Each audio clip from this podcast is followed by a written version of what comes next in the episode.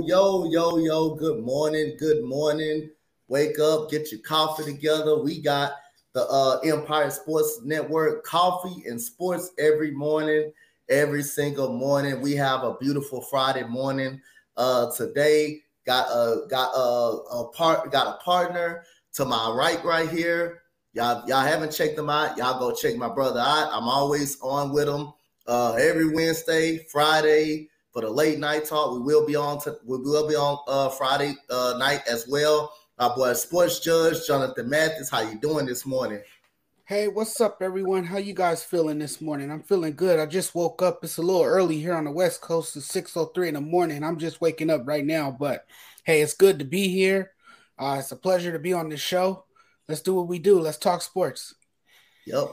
Man, I got the resident Denver Nuggets fan over here, Denver Broncos fan over here. Don't lie, man. Them Nuggets looked pretty good. They lost last night, but they look good doing with that loss last night. I'm very impressed the way them young guys out there playing. My boy Dez, how you doing this morning, Dez? Yo, Dez, you there? All right, so we're going to go on to the next one. Excited. He was, man. Them young Nuggets look good in the loss last night. So we don't go to the guy, Mo, who was in the chat all night watching the game, and we breaking down the game as it was going. The resident, Jonathan, you got your partner right here, the resident Laker fan, man, the L.A. Rams fan, a San Francisco 49er fan as well. Mo, how you doing, man? Good morning, fellas. I'm blessed. Just glad to be here. Dez, how you doing today, man? How you doing this morning? Hey, it's Friday, baby. It's Friday, man. We made it. Happy early Easter to everybody, man. Happy good morning to everybody. Evening. And let's get the show rolling, baby. Let's go. So, again, I had to laugh last night and this morning, kick it out with a laugh, because we're going to get to the beatdown that happened in Philadelphia very much last night. We get to the beatdown, the massacre that was in Philadelphia that I said and Mo competently said that Philadelphia, this is a bad matchup for Philadelphia, which is the Miami Heat. If they get into the sixth spot, I don't think Philadelphia want this type of matchup right here. I think they'll rather have Brooklyn than this matchup for what we seen last night. So the massacre last night in Philly, a lot of Philly fans was not happy about this game last night. Philly, I don't know if they showed up. I don't know if they had a game. Forgot they had a game at 6:30 my time, but they didn't come out to play. They didn't come out to play. Gave up 129 points to the Miami Heat. Kevin Love looked good as new out there. He turned back to Minnesota. Kevin Love with the 3-point shots that he made last night.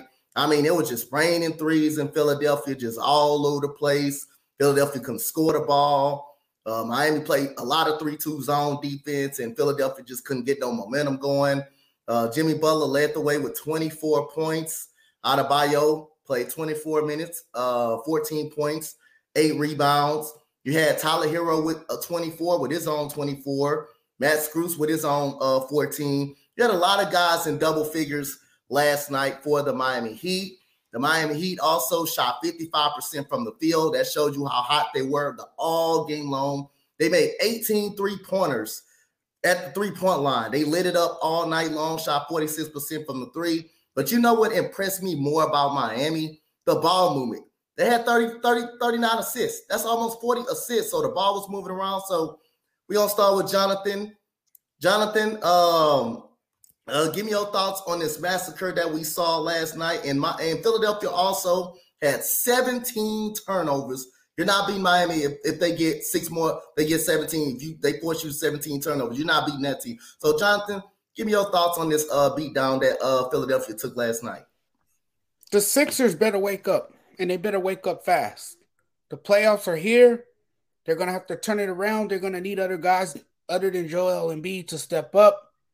I mean, it's big time now. You know, you need other guys to contribute on that team, and that's what you're not getting.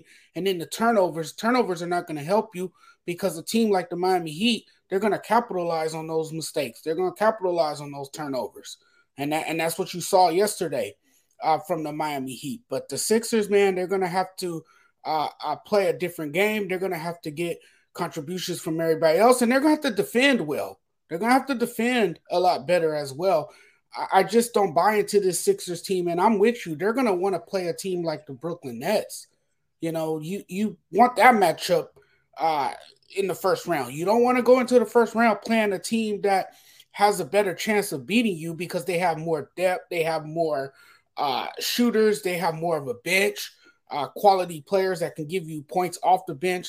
So the Sixers, to me, are in a little bit of trouble, and this is a sign of trouble with what we're seeing from this 76er squad.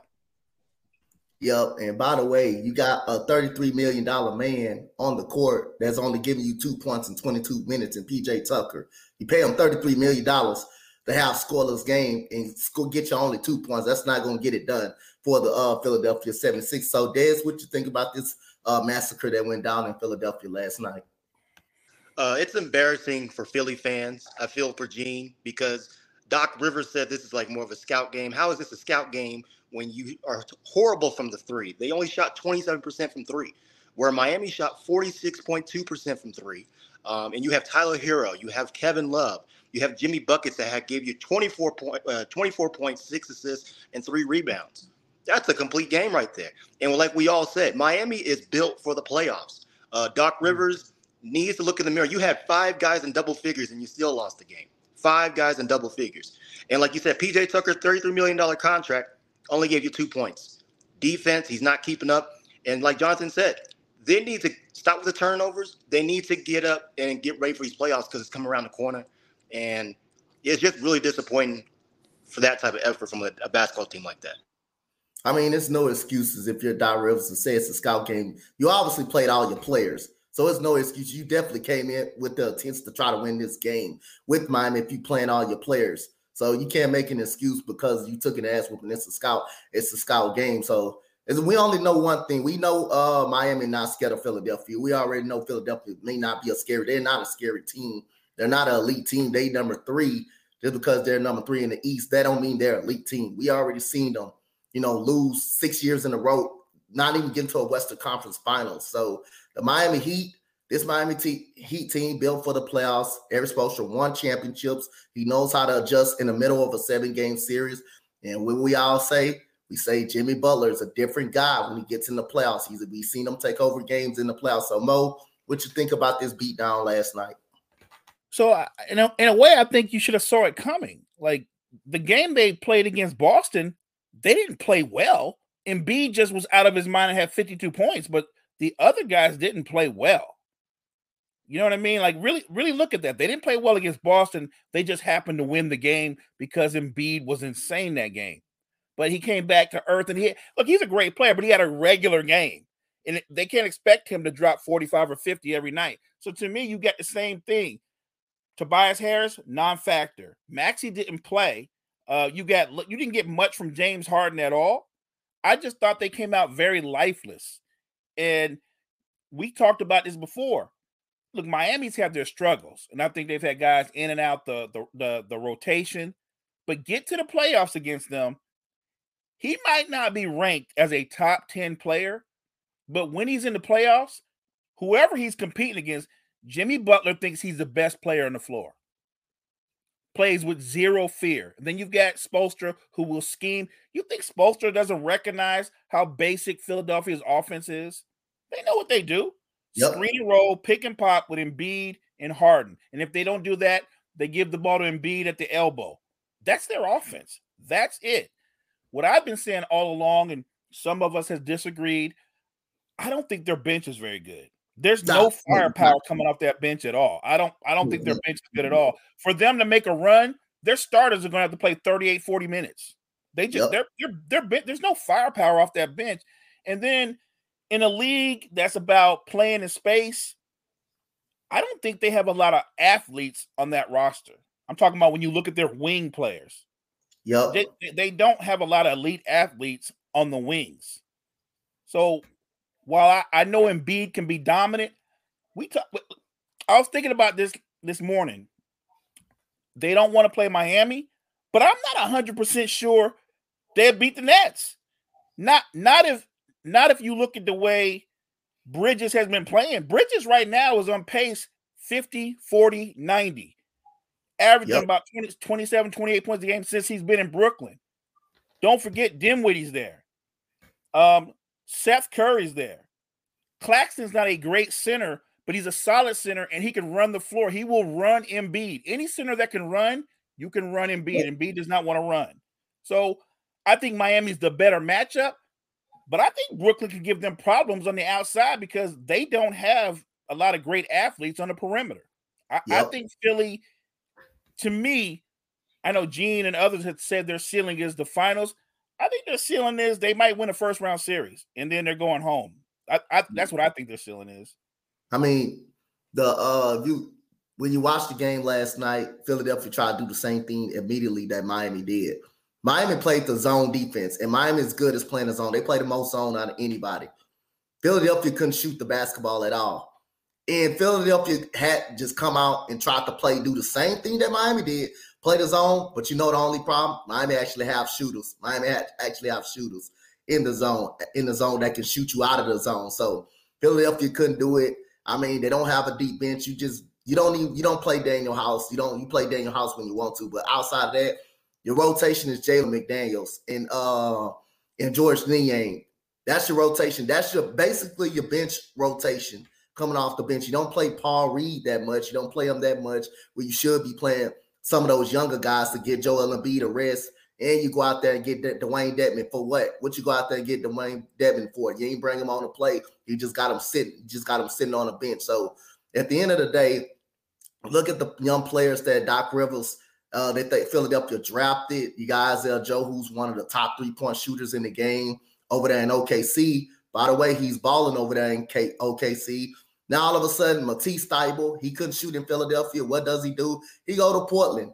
And he can shoot in Portland. He can all of a sudden shoot in Portland. So Doc Rivers, again, he has no idea how to adjust in a big moment. He has no idea how to use a lack of rotation. He just have no idea how to use players the right way. And when you don't have a deep bench, when you got only two guys coming off the bench, a lot of those guys you depended on your starters a lot too much. So at the end of the day, when Maxey comes back, they can be a little more respectable. But as of right now, even with Maxey, I think Philadelphia still, if they play the Miami Heat, I'm telling you, that series can go long. And Miami Heat can down and win that series. I think the Brooklyn Nets, they can do to win two games. I think they can win two games. They can extend the series. But Miami, you can make a case that Miami will beat them in the first round if they actually match up with them. So, Jonathan, do you got any last thoughts on the massacre that we saw in Philadelphia last night? You know, I'm with all the guys here on this panel, and like Mo said, man, they looked lifeless last night. They look like they need someone to inject life into them because it just didn't look like a Sixers team that we saw early in the season. And I will say this before we get on to the next topic. I will say this. If they don't win this time around, and it doesn't seem realistic for them at all, if they don't win this time around, I think it's time to move on from Doc Rivers. Doc Rivers has made it clear time and time again that he's not a great playoff coach because there's a few times he's coached teams that's blown 3-1 leads in playoff games. And I think it's time to move on. I think it's time for a new voice in that locker room. I think it might even be time for some new blood in that locker room as well. You need to get some better players. You need to address the needs on your bench because, like you guys mentioned too, they don't have a great bench. So you're going to wear down your starters in the playoffs. Those guys are going to be gassed. They're going to be completely tired. You know, you're not going to get much production from guys that's tired and mentally drained and physically drained. So I just think the Sixers this offseason need to look at a lot of things if they want to get better and build around a guy like Joel Embiid, because Joel Embiid is a special player, and we saw that the other night with his 52-piece. It won't be long before he acts out. He don't got much time in Philadelphia. I figured that. So, Dez, you got any final thoughts? I think that's sooner than later. Yep. I agree with everybody on this panel right now. I agree with Jonathan, what he just said. I mean, the time is now. Even Shaq, I think he said the night before, last night after the game with Denver, if Joel Embiid and Jokic don't lead their teams to the finals, there's definitely a bust, you know. I mean, the MVPs, I mean, I don't even care for the MVP race right now. It's about the playoffs, you know, and the Sixers need to get it going. But we talked about on this show before Doc Rivers is not a coach. He's like a motivator. He doesn't really coach, you know. And like Jonathan said, he's blown 3-1 leads multiple times in the playoffs. So if I'm 76ers, if I'm Doc Rivers, hey, what's our bench? What's our identity? Because you see all these other teams during the playoffs about to start, they're playing their bench guys. I'm a Nuggets fan, and Denver played their bench. And we almost beat the Suns last night. But you can see what's in your bench. You can be proud of that. Philly, you have a bunch of questions. They barely space the floor, and teams are going to figure them out. In Miami, I wouldn't be surprised if Miami knocks them out in the first round. Yep. Mo. Maybe he should shake the lineup up a little bit. They don't use Harris as much when you've got Maxey and Harden and Embiid on the floor. Maybe bring Harris off the bench and let him be the focal point of the second unit. Because I think he's a better player than just spotting up. He can post. He has a mid-range game. Like I've seen it. You've seen it when he was at Orlando. You've seen it when he was at the Clippers. Like Tobias Harris, I'm not saying star, but when given the opportunity, he's an effective, productive player.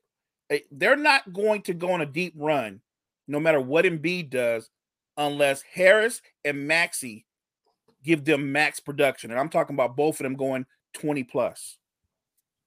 Damn, Freddie been giving Dez hell ever since he came. Did he say pretenders? We're pretenders. Look, the Lakers, the Lakers got some holes too, man. Lakers got some holes too. So we gotta go to this. This is a topic I just brought up, so I gotta pay respect to what Dez said last night about the Denver Nuggets, even though they lost last night. But it was good to see them young guys out there playing, man. You had Christian Braun, who was a really good 3-and-D player, national championship, man, guy coming out of Kansas. Peyton Watson looked pretty good. He struggled from the field, but I can see the athleticism, the defense that he plays with. And he's a pretty good passer, too, man, for what I seen last night. Yeah, oh, shit, here we go. What you got, Freddie? Freddie, what you got? Did you take medicine this morning? Good morning, gentlemen. How are y'all doing?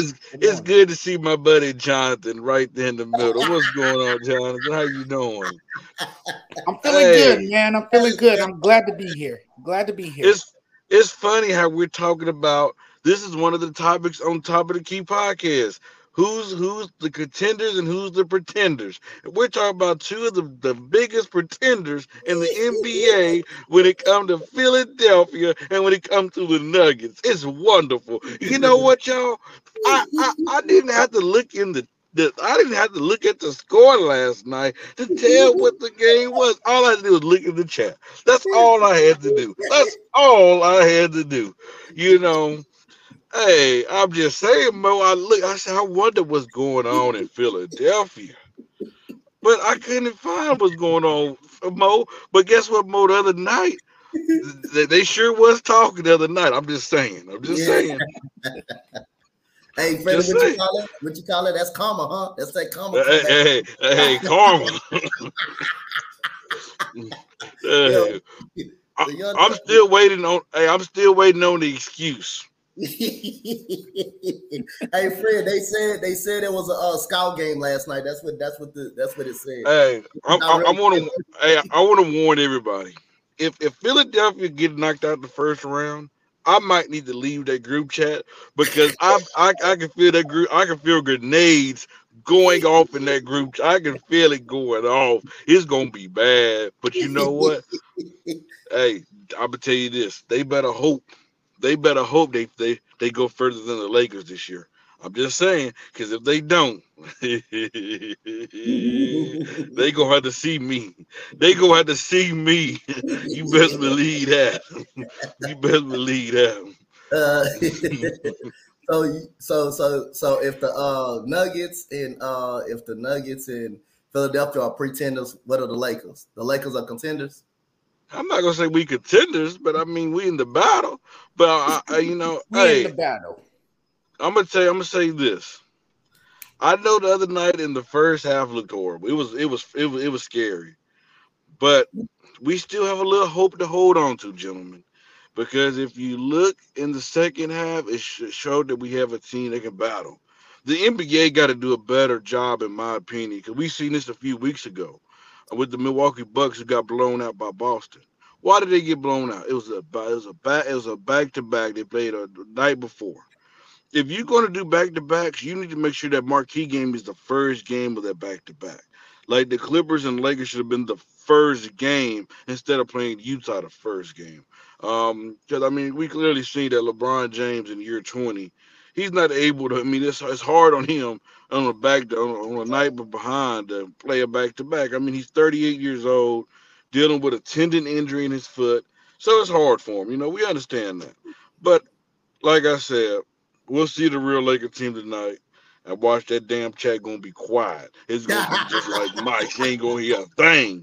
But hey, especially from Dez right here, aka Denver Suckage fan.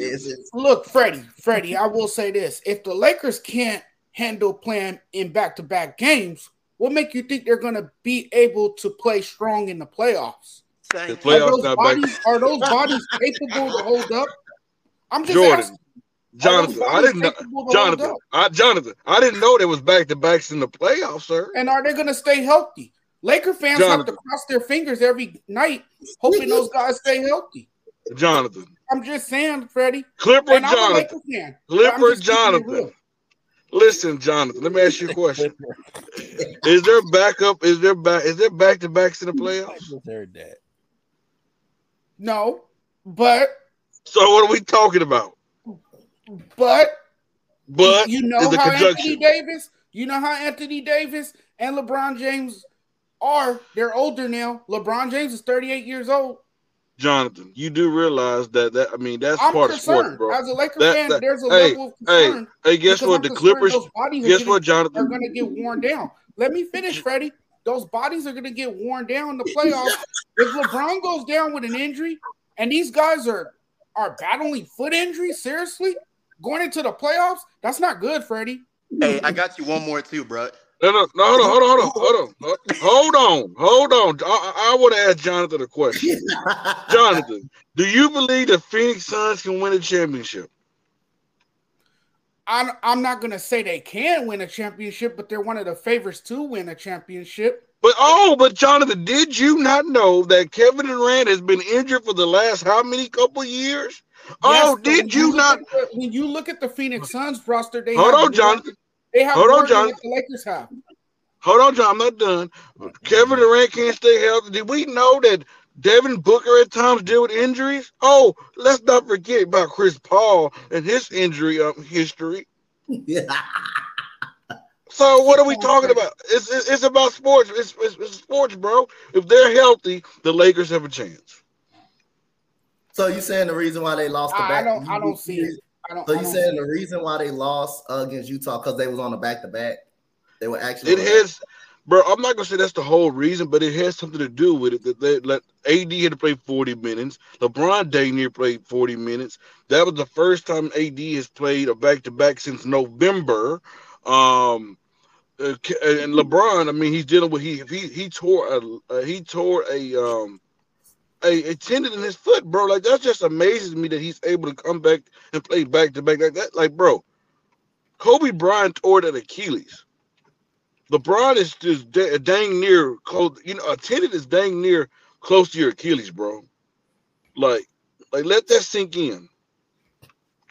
But then again, we have a coach that don't knows what he's doing. I'm not a fan of Darvin Ham in his rotations. His rotations are horrible. It's nowhere in hell that I have LeBron James and Anthony Davis on the bench at the same time during the game.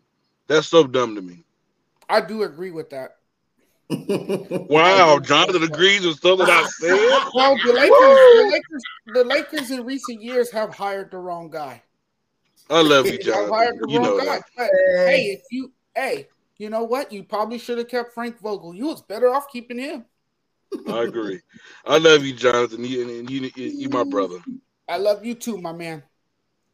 See, that's why we gotta have Jonathan up here to put Freddie in his place. That's why we gotta have Jonathan up here. Hold on, Jonathan put me in my place. I educated Jonathan as usual. Let's not do that. Just like I educate Dez, I educate Jonathan. Mo is my brother. Mo, me and him, we like this. Yeah, so you gotta educate Bo, huh? You never know. We might have a show called the Freddie and Mo Show coming soon. You never know. Okay. Oh my goodness, man. So we gonna go flip to the next topic. All right, yeah, I gotta go get my hair cut. Oh, that's the only thing I can trust with the Clippers. It's the it's cut my hair. Too much. Oh, Jordan, it's because you and Jonathan, y'all just alike. Y'all are very, very, very alike when it comes to talking sports. That's why. Because y'all both, I'm gonna tell you one thing different between Jonathan and Jordan. Jordan, he'll go down, dying and swearing about the Baltimore Ravens. You can't say nothing bad about the Ravens. I mean, you can't even pass gas near a Raven, and Jordan gonna light you up. Don't you dare say anything about Lamar and Jonathan. He one day, hey Mo, this is how Jonathan is. One day he'll say, King James, he the dude, he the GOAT. Then the next day, oh, I want that dude traded. I want him away from here. He don't belong in L.A. He don't. That's how he is. Hey, if he would have, just call it as I see it. If we would have lost that game in Utah, boy, he would have had a long rant of how bad. Hey, he do be saying that though. I look at his video, he be like, trade every down by their way, give up. He be like, trade the whole down team. That's how he Hey, I'm heated in the moment. You know, the Lakers play with your emotions. I keep telling y'all that they play with your damn emotions every night. 1 minute they have you being firm believers, the next minute they have you doubting them. All right, guys, have a good rest of y'all show. All right, Fred. All right, man. So if they lose tonight, Jonathan, what's gonna happen? We ain't losing. They better not lose. They need to win these final two games. They losing tonight. They better not lose. They not losing. If they want to avoid the play-in, we not the Nuggets. They don't want to play in tournament. Trust me, they don't want to play in tournament. Anything could happen in a play-in game. They don't want that. Right. So they don't want that smoke. We was talking about, man, like even in the loss, I was really impressed with your Denver Nuggets. I'm going to kick it out with you. What did you like about them last night? They did lose. They did lose the game, but they fought hard doing it, man. Them young guys looked really good out there, man. And, you had Ish Smith, who's been in the league a long time, who's been in the league a while, veteran coming off the bench, running the offense the right way. Run the offense the right way, passing and assisting. You had DeAndre Jordan, veteran, outplaying DeAndre Ayton DeAndre Ayton. And sometimes, man, DeAndre Ayton plays too damn soft for me. He plays too soft a lot. And for DeAndre Jordan to come off the bench and outplay him like that, and everybody driving to the rim and, making shots over him off the glass. Bruce Brown looked phenomenal. He was the only starter that kind of played for Denver last night and did very well playing, but just talk about the overall team last night. Even though they did lose down a stretch, but you look good. They look good last night. Talk about what you liked about them. I did watch your stream last night. That was pretty good as well. Congrats. I'm proud. I'm proud as a Denver Nugget fan. I am very, very proud. Two things. The future is bright in Denver because you got Aaron Gordon, right? That's your starter. And you got Jeff Green. That's like your backup, right? Forward. Peyton Watson gives you defense, and you can look in the future 2 or 3 years down the road. 2 or 3 years down the road, I wouldn't be surprised if AG's gone and you put Peyton Watson right there, Christian Braun, a great guard, championship pedigree. And I think what Coach Malone did last night, even though people in Denver are like, what type of lineup are we playing? You kept up with the stars of the Phoenix Suns, DeAndre Ayton, Devin Booker, and Chris Paul. And I looked at the minutes that they all logged. They almost 35 to 40 minutes plus. And you still almost lost the game. So for me, like these other playoff teams, they're seeing, okay, what's my bench? I already know we got the number 1 seed. You sat most of your starters. And this is more of a scout for the Jokic and the starters too as well, because Kevin Durant, you went off 13 threes, cool, whatever, right? But it took that much of an effort for Phoenix to win. with Denver's backups. So I'm happy as a Denver fan. The future's bright. I think last night you've seen what the bench could be for the playoffs. DeAndre Ayton, he does play soft. And I think that's a big question mark for the Phoenix Suns. If your big can't be physical, and you don't need him to score a bunch of points, but be physical, be that dude in the paint, teams are going to start driving. And Denver's one of those teams with a pick-and-roll game with Jamal Murray. But I'm super proud with the Denver team last night. Even though we had a loss, it was a great spirited type, like moral victory per se. And like I said, the future's bright. Yeah, you had a chance to see what other what the young guys can do, and they did it well. They did it pretty good. I was, me and Mo were saying in the chat, we impressed with how that team definitely ended up playing. Jonathan, how did you feel about them last night? Bruce Brown going toe to toe with Kevin Durant. That's scary right there. Can Kevin Durant hang with this dude? Because, I mean, he was going toe-to-toe. He was in the lane, floating up shots, you know, dropping them, getting any shot that he wanted. Look, I will say this about the Denver Nuggets. The Denver Nuggets might be one of the most complete teams in the NBA. Jokic finally has all his pieces around him. Everyone is healthy. You got Jamal Murray out there balling. You got Michael Porter finally living up to his contract, doing his thing. You got guys that could defend. You got guys who are scrappy. You got a great coach in Michael Malone. I always praise Michael Malone. I think he's a great coach. He understands basketball really well. He has a vast knowledge for the game, and he's a player's coach. So I really like this Denver Nuggets squad. This Denver Nuggets squad can go deep. I don't think they're going to put on a facade like a lot of people are saying. A lot of people are saying they're going to go to the playoffs and lose, that they were just dominant during the regular season. I don't think that's going to be the case, because you got Aaron Gordon, your glue guy. You got a great shooter in Jamal Murray, and then you got Jokic, you know, who's one of the best big men in the game. I love watching that guy play. That guy can ball. He's the anchor of that offense, of course, but then you got other guys around him who could score. And then you look at Christian Braun last night, a guy I watched a lot in college. He was a Kansas Jayhawk. This guy was knocking down threes. He hit a corner three at one moment in the game that put Denver up.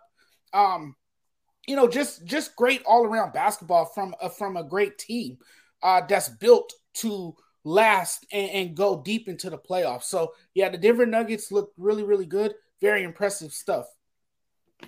Mo, what you like about the young Nuggets last night? I just like the fact that they came into the game aggressive, and they stayed aggressive throughout the game. You take a guy like Bruce Brown, who I didn't understand why the Nets let him go. He's one of those guys that can do a little bit of everything. He can defend at a high level. He's worked on his jump shot, so he's made himself at least effective from the three, can defend multiple positions, and he's got a nice float game going to the basket. Like, Bruce Brown is just one of those, like, he's a winner.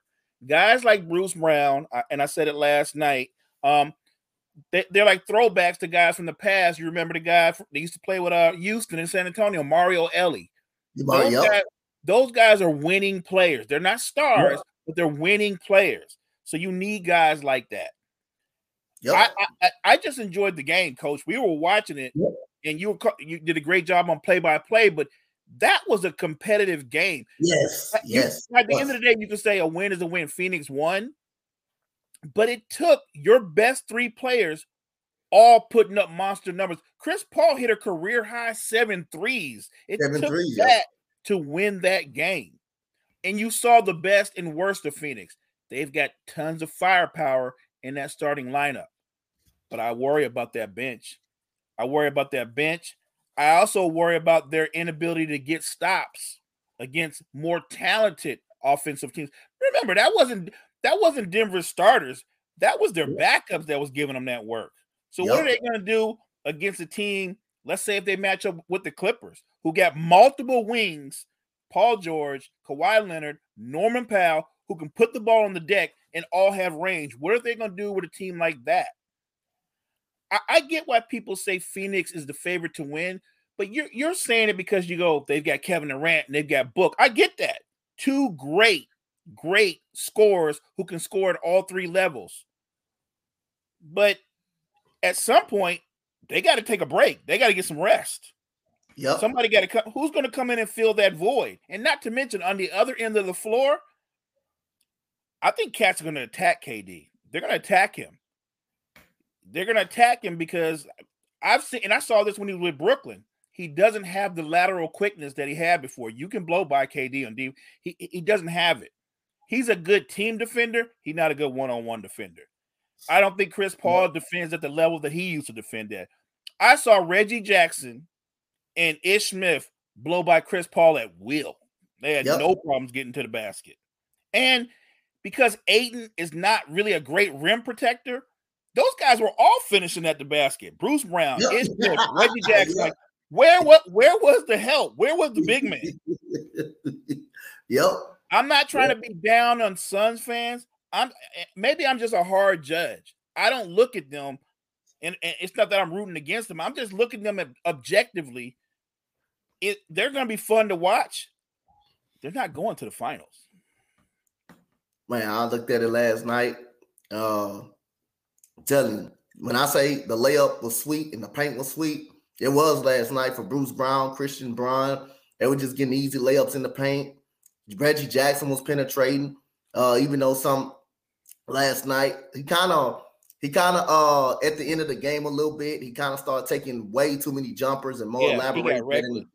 We thought Ish Smith was being a better point guard last night as far as moving the ball moving, getting everybody a shot.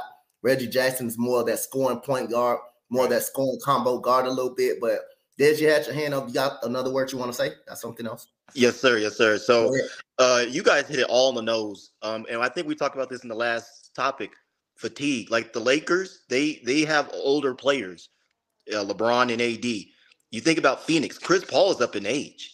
Devin Booker, I mean, he's had some injury problems. He's getting back in his stride. DeAndre Ayton, he's not really physical, that attacking big in the paint. And everybody's like, well, if Denver faces Phoenix in the second round, if that's possible, they give him fits. Denver's game plan with DeAndre Ayton, give him foul trouble, give him frustrated, you know. But the biggest thing I want to say, too, Reggie Jackson had 20 points, you know. So if Reggie Jackson gets 20 points, Ish Smith going off, Phoenix has a lot of holes, you know. So and Ish I was actually doing N1 moves. Yeah. And who does Phoenix play in the first round? Is the Clippers? I think the Phoenix, I think as far as projected, I believe it may be the Warriors. As far as I'm gonna love that series. Look, Anthony Price said it. We should wait to make our predictions. It's projected. Yeah. It's projected to be the Clippers right now.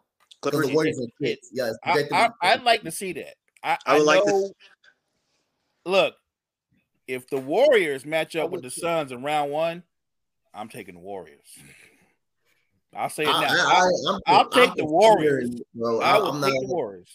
I might even take the Clippers if they match up against the Clippers. I'm really considering it because I don't want to rule out the Warriors like that, man. They show time and time again they can play, man. Who's gonna chase Clay and Steph off them screens? Because that's you gotta have a lot of energy. That's a lot of running. Who's gonna chase them off them screens? And Poole just can break you down off the dribble, like. That's a lot coming at you, just those three. Then you add Wiggins back into the mix. That's going to be interesting. I was just going to answer Gene's question. He's saying that we're overthinking this whole Phoenix thing. The thing is, and they weren't playing to win. They were just playing to study. No, they were playing to win. Why are you playing most of your starters for 35, 40-plus minutes? Not to lose. Yeah, not to lose. And then at the same time, if they're going to dominate that whole starting 4 or 5, they really haven't played together a while. With injuries and everything else like that. So they're trying to get cohesion where Denver and all these other teams like the Warriors, Denver, other teams, they play with each other, have that cohesion. So that's all I got to say. What are they now with KD? What are they, 7-0 or 8-0? They're 8-0. They're 8-0 with KD. And that's great. I don't think that's going to carry you to a finals. It's a good little nugget, a sample size of what they've done in a short distance. But in the bigger picture, I just don't think they're constructed to win a title. I think them going out and getting Durant was their Hail Mary move. They looked at what they had and they said, we don't got it with Cam Johnson, with Bridges. They wanted to bring in a transcendent player, which he is. What I find interesting is, though, you brought him in because you wanted more scoring beside Booker. As soon as Bridges leaves, Bridges looks like the guy that you should have had all along. Maybe what Bridges just needed was a chance to shoot the ball. Bridges, yep. Like I said, Bridges right now, 50, 40, 90, averaging over 25 points a game, and he's a great wing defender. I'm not saying Phoenix doesn't have a chance to win, but at some point, right, we make picks. And the beauty of this is, I like the trash talk, but the beauty of it is when the series is over, we get to review who was right and who was wrong. So yep. I'll put it out there right now. Phoenix, they're not going to the finals. It's not going to happen. The only way they're going to the finals is if they buy tickets like me and you and they watch who's playing in it. Yeah, it ain't that serious for me to bet for money, so I know you ain't talking to me at all. It ain't that serious for me to bet money. It's just a prediction, so, hey, you talking to yourself on that one when it comes to me. Right, that one. So, hey. You know, that's kind of what the Dallas Mavericks did when they traded away Finney Smith. Finney Smith was their best defender. He was their best defender, and now you don't have that anymore. And now the Dallas Mavericks are horrible defensively. You know, they rank dead last in almost every statistical defensive category. You know, it's not good. So it's kind of like that with the Phoenix Suns.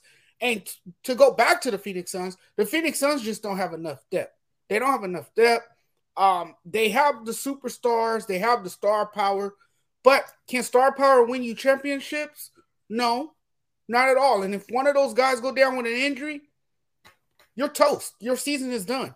Your season is done because you rely heavily on a guy like Kevin Durant and Devin Booker to score the ball. And I just don't see this Phoenix Suns team. I think they look good on paper, but I'm with Mo. I just don't see them going very far in the playoffs. Yep. Yes, indeed. So the next topic we got the elimination teams as of right now. Which of these elimination teams has a chance to be better? So we don't know who's eliminated yet. I got the list right here. Got the teams right here who's all eliminated until this day. Right now, these are the eliminate teams. But the question is, which team out of these elimination teams that y'all have that y'all think that can possibly better? You have the Indiana Pacers, Washington Wizards, Orlando Magic, Charlotte. You got the Charlotte Hornets. You got the Detroit Pistons. You got the Utah Jazz. You got the Portland Trail Blazers. You got the Spurs. And, of course, you got my 20 and 60 Rockets. So which one of y'all, which team that y'all think has the potential to be better in the next 2 years? Jonathan, I'm going to start with you. Man, the Indiana Pacers. The Indiana Pacers, they got a bright future over there. They got young stars that's blossoming, and that's coming on at a great time. I like Tyrese Halliburton. I finally said his name right, I think. He's a great guard in this league. He's had an outstanding year. He had a breakout season to start the season. Just a tremendous player. I mean, they got a great group of guys over there, a young nucleus, and they're definitely gonna be on the scene in the next couple of years. I think they're coming. I think they're gonna be a team that could be reckoned with in the Eastern Conference. And I like the Pacers. I like the Pacers a lot. All right. Dez, who you got? Which team you have? Oh, I looked this up last night, man. I'm actually happy with this pick. I got to say the Utah Jazz. The team is young. You got Jordan Clarkson, marketing. And then you have Kessler, whatever. I don't know. There we go. He's blossoming. And I even did some research. They're young team. They have three draft picks in this year's draft. They have a top 10 pick in 2024. They have the cap space during the offseason to probably get a superstar, probably one or two. And that team is on the rise. I mean, they were just fell a little bit short this year, but with the Rudy Gobert trade and the Donovan Mitchell trade and getting Wade Conley away, all that dead weight, all that dead cap, you know, that money that wasn't well spent, they took care of that. I think they're set up for great success. Good one. Mo, what you think? Which team you will take? All right, so let's start with the obvious one that's not going to get better. That's Charlotte, so just put them over here. Yeah. they're not going to get better. At least not better in the sense like they're going to suddenly be like a playoff team. That's not what it is. I like Utah, but if I had a choice, and I'm only saying this because we don't know for sure that OKC doesn't make it. They might get into the play-in. They might get into the playoffs. But if they don't get into the playoffs, it's by far the OKC. It's not even close. It's them by far.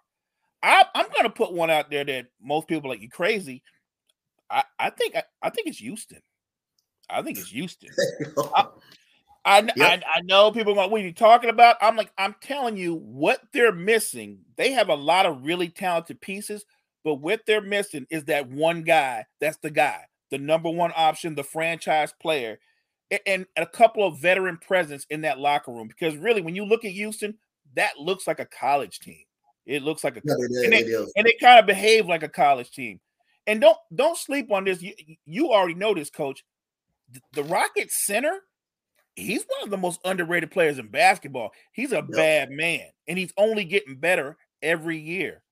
So I think what the Rockets do in the draft and what they I hope they're aggressive, very aggressive in free agency. Even if you got to move a couple of pieces in pursuit of an established star, not an older one, let's say somebody in their mid-20s or whatever, like the Rockets are in position to have one of those huge turnarounds. You're talking about 20 and 60. I think this team could easily turn around and win 40, 45 games, depending on what they do in the offseason. So I'm going to go with Houston. That's my dark horse. Yeah, I like that. I like that a lot. Like I say, I know Jalen Green is our best go-to scorer. He's improved. He averaged 17 last year as a rookie. He averaged 22 this year. I think he's the best scorer, but I don't think he's the best player on our team.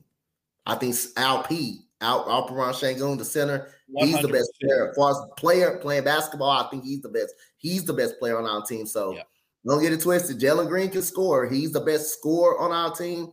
But Alp, the way he gets guys involved and he passes the ball, like a damn point guard. He passes literally legit like a real point guard, and he gets everybody involved. He's not afraid to go at you. I remember early this season, we played the Denver Nuggets in Denver. It was the first half. Him and Jokic was going right at it. And when you get a compliment from Jokic and saying, hey, you should run the Rockets should run the offense through LP, that's saying something. That's saying somebody, hey, this guy's really good. And a lot of people saying LP is the real deal. He is right now. He is the real deal, man. So again, Jabari Smith is coming along in his own right. We do need a new voice in the locker room. I don't like Steven Silas. It's a reason why you've been an assistant coach for 20 years. It's a reason why you've been that assistant coach for so long. So I think we do got to get a new voice.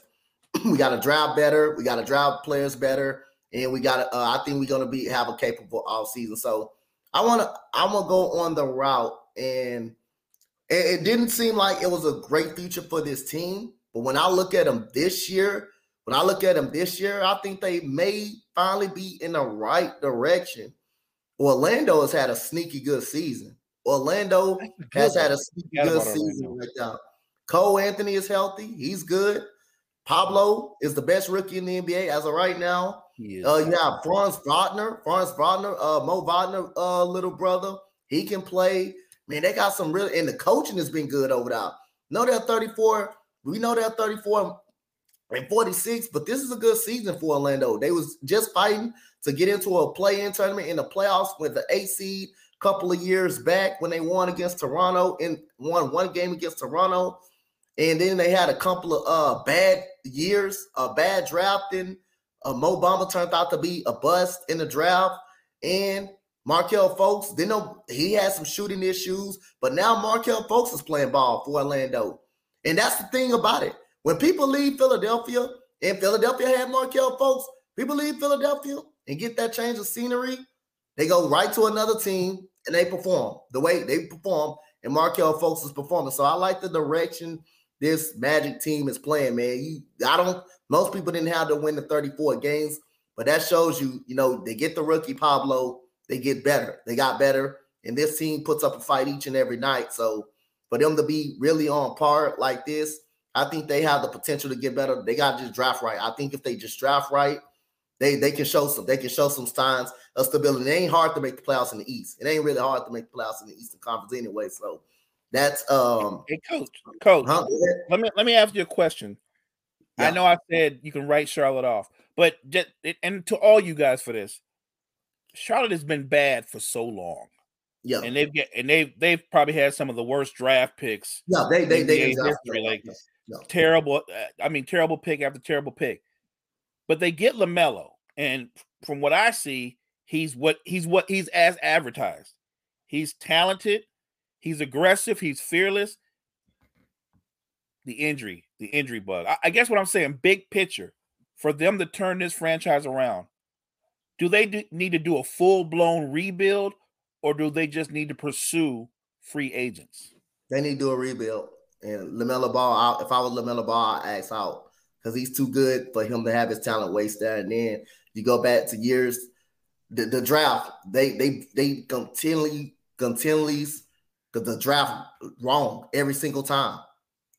That's all they do. They draft wrong. They make the wrong pick. Now, Michael Jordan is probably the best basketball player of all time, but he's not the best of drafting. He's not the best. He's not really the best of drafting. So At the end of the day, they draft wrong. The draft hurt them. Kemba Walker, you can say that was the right pick. I think Kemba Walker was the right pick. That was one of the few picks that they made that was right. Emeka Okafor, you can say that. You can say that as well. But outside of them two, they made nothing but wrong pick after wrong pick. That's all they made. So if Miller Ball was the right pick, but again, I think he needs to move on. I think it's time to go into a full rebuild mode. Gordon Hayward clearly passes time.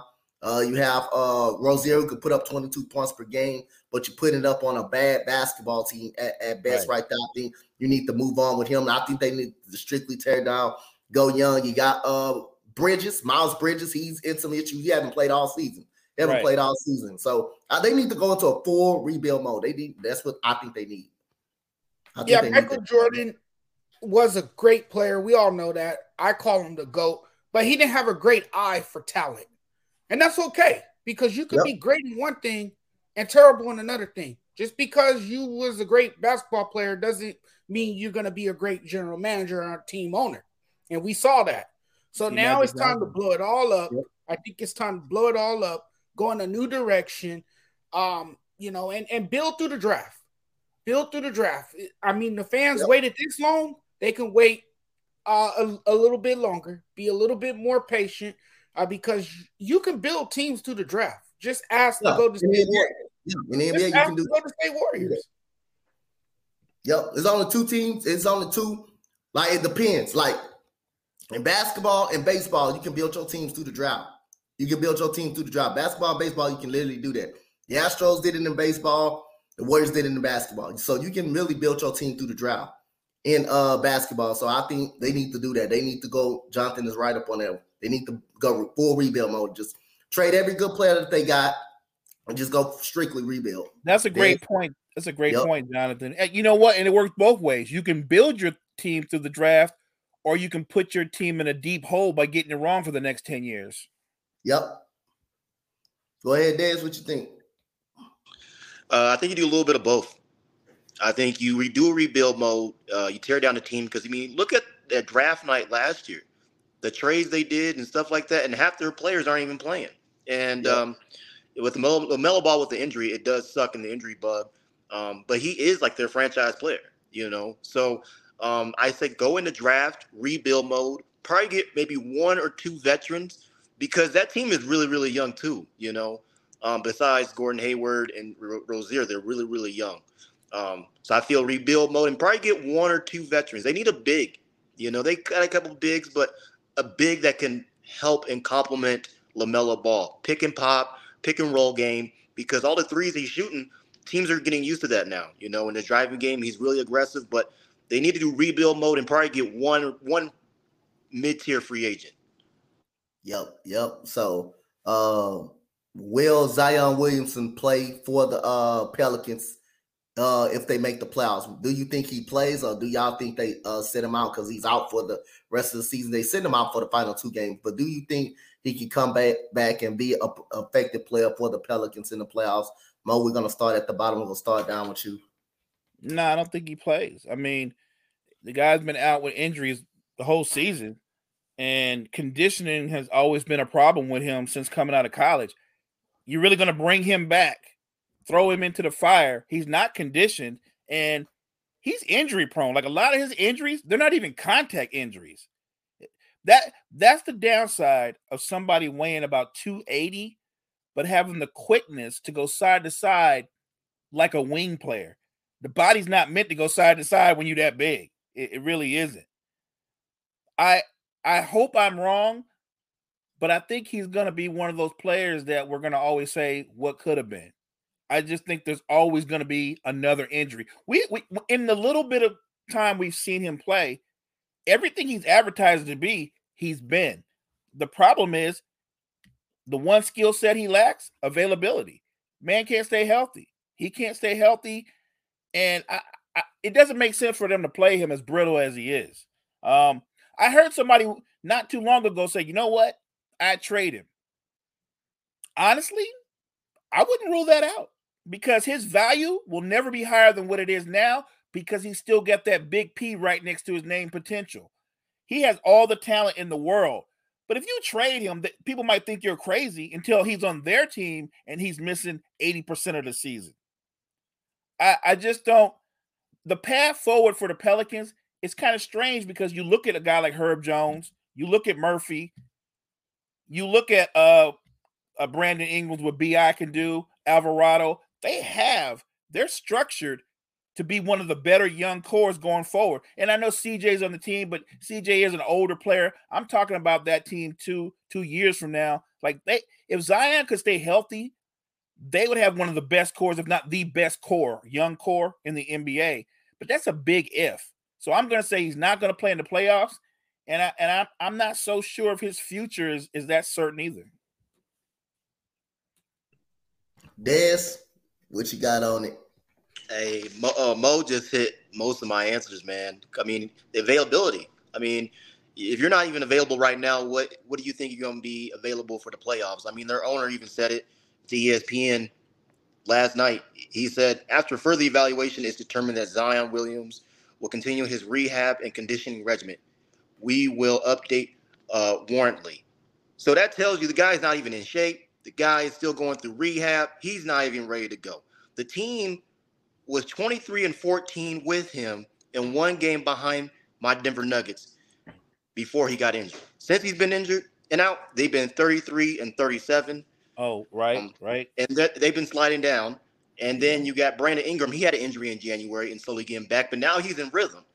And like you said, C.J. McCollum, great player, but he's getting up in age, you know, and he can give you 20-30 in a game in the playoff, but they're not going to make it that far in the playoffs. And Zion right now, why are you going to rush him back?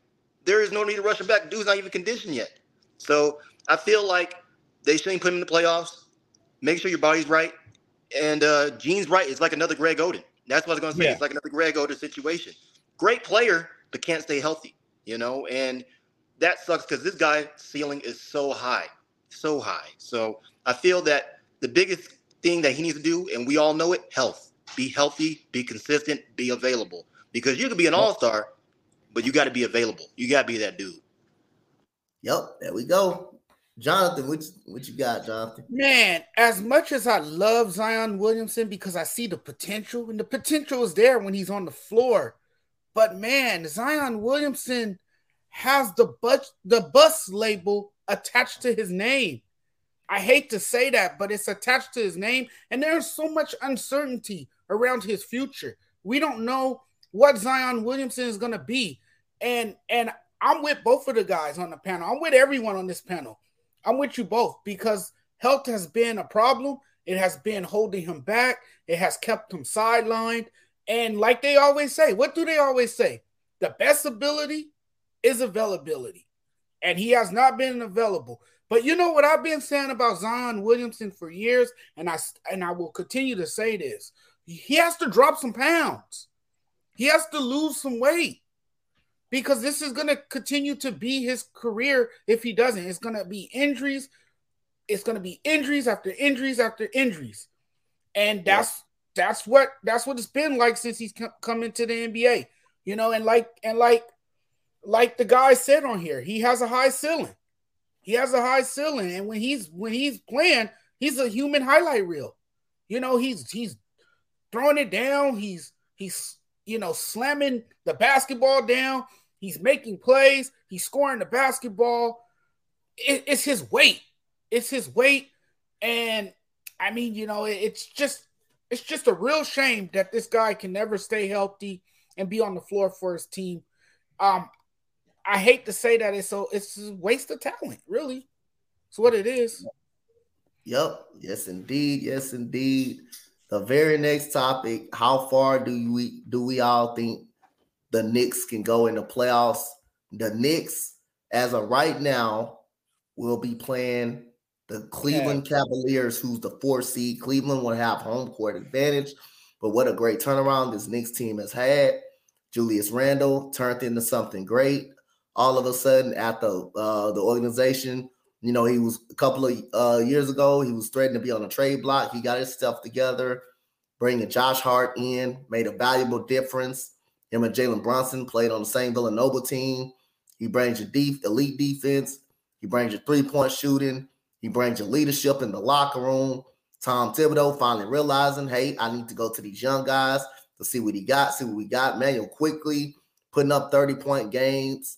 The bench is doing a really good job. So Tom Thibodeau, we know him as a coach, not being able to get out of his own way, but he got up out of his own way by playing the young guys, and it's paying dividend for him. So how actually far can the Knicks go in the playoffs, actually? And as of right now, it looked like right now, it's a lot for the Knicks and the Knicks and the Cleveland Cavaliers are playing each other in that first round. So as of right now, how far can they go? And can they beat the Cleveland Cavaliers? Will they beat the Cleveland Cavaliers? The Knicks have more experience in the playoffs. They've been in the playoffs year before last, but they took a huge nosedive last year, but they do still have experience. Cavaliers was in the play-in tournament last year before getting beat by the Atlanta Hawks. So, Jonathan, how far can the New York Knicks go, and do you pick them as of right now to beat the Cavaliers in the playoff series? No, I do not think the Knicks have what it takes to go deep into the playoffs, because look, here's the thing. If they get past Cleveland, they're going to get the Milwaukee Bucks, right? They're not beating the Milwaukee Bucks, but I do think they're structured are constructed well enough to be a playoff team in the near future. I do think they got some great players over there. Their coach emphasizes defense, which I really like. They're a defensive team. They play aggressively. Jalen Brunson is a lot better than people expected. I don't think people expected him to, turn into the superstar that he has become. No one saw him becoming this superstar in New York, and he's lived up to the contract. He has lived up to the contract. He has played, like a superstar. But the Knicks, no. The Knicks, it's just too many better teams in the Eastern Conference that stands in front of them that will cause problems for them. So no, not right now, but in the future, yes. Okay, that's a good point right there. Dez, what you think? It's 3 points I got with this. So Tom Thibodeau, we know he likes defense. He's aggressive. They play with spirit, with aggressive, with defense, with Tom Thibodeau. We all know that dude we talked about in the last, I think, 2 episodes, Donovan Mitchell. Last time they played the Knicks, he scored 42 points. And it looks like Quentin Grimes, which he's becoming a great player, he's taking the task on guarding Donovan Mitchell. He's ready for the challenge. And Tom Thibodeau said, hey, we're going to fly around the floor. We're going to have multiple bodies. That sounds like the game plan the Celtics do when they play on defense. They swarm their bodies, give them different looks. I give the Knicks the edge on this. The reason why, though, playoff experience. You have players on your roster now that have playoff experience, and I feel that this is the year the Knicks at least get to the second round. I give the Knicks that. Tom Thibodeau has got the young guys buying in. The only question is the young guys, can they live to the moment in the playoffs? Because the regular season is different than the playoffs. Yep. Mo, what you got? That's a good one. The Cavs are loaded, but they're top heavy because it's Darius Garland, it's Mitchell, Mobley, Jared Allen, they're top heavy. They're talented, but top heavy. And their two best players, or their two best scorers, at least those two guards, they're not just ball dominant. They're both volume scorers. They take a lot of shots. Donovan Mitchell is going to take throughout a series. He's going to probably average 25 shots a game at least. Yep. That's who he is. He's one of the most explosive scorers in the league, but he's not always the most efficient player in the league. And there are two sides of the floor. Not a very good defender. Darius Garland, not a good defender. They've got flash and they've got talent, but I would go with the Knicks. You're talking about the best basketball player.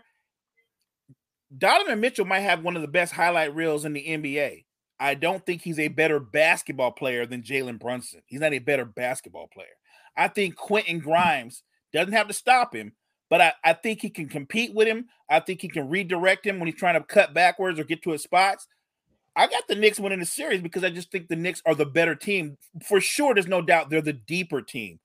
So despite what Mitchell and Garland might do, you can't tell me that Grimes, you can't tell me that Brunson, and then throwing quickly, that they can't cancel them out. And then I don't know what Julius Randle's situation is, but let's say he's 80%. That's still somebody that's going to give you 20 and 10. Don't forget, they got a Mitchell that's a big man, that's athletic, rim runner, shot blocker. The Knicks have gotten better, like you guys all said, because Tibbs have taken the reins off, and he's actually put more young guys in the rotation. Yep. So I know the Cavs are the 4 seed, but I favor the Knicks to win this series. I don't think they get past the second round series, but I think they win this series. And then you got to think about the Knicks, too. They got Derrick Rose off the bench, great mentor, playoff experience. You got Toppin. Yep.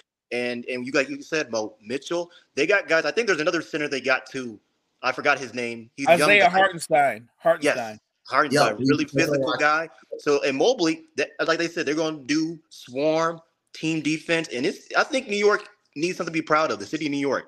So I think this is the year they get past the first round, at least to the second round. Mitchell can average 35 plus for the series, and the Cavs can still lose.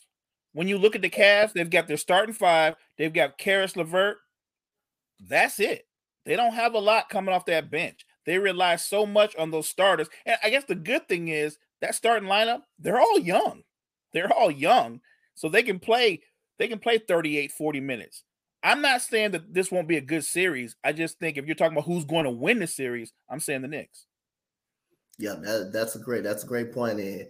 Man, Quentin Grimes is my guy, bro. Quentin Grimes, I love Quentin Grimes ever since I seen him play at the University of Houston. The man is becoming a very good ball player, man. So, man, big shout out to Coach Tom Thibodeau, man. Like I say, finally saw the light. Hey, play these young guys. If you don't play some young guys, think about coaches. If you don't give a guy a chance, you don't know what you got.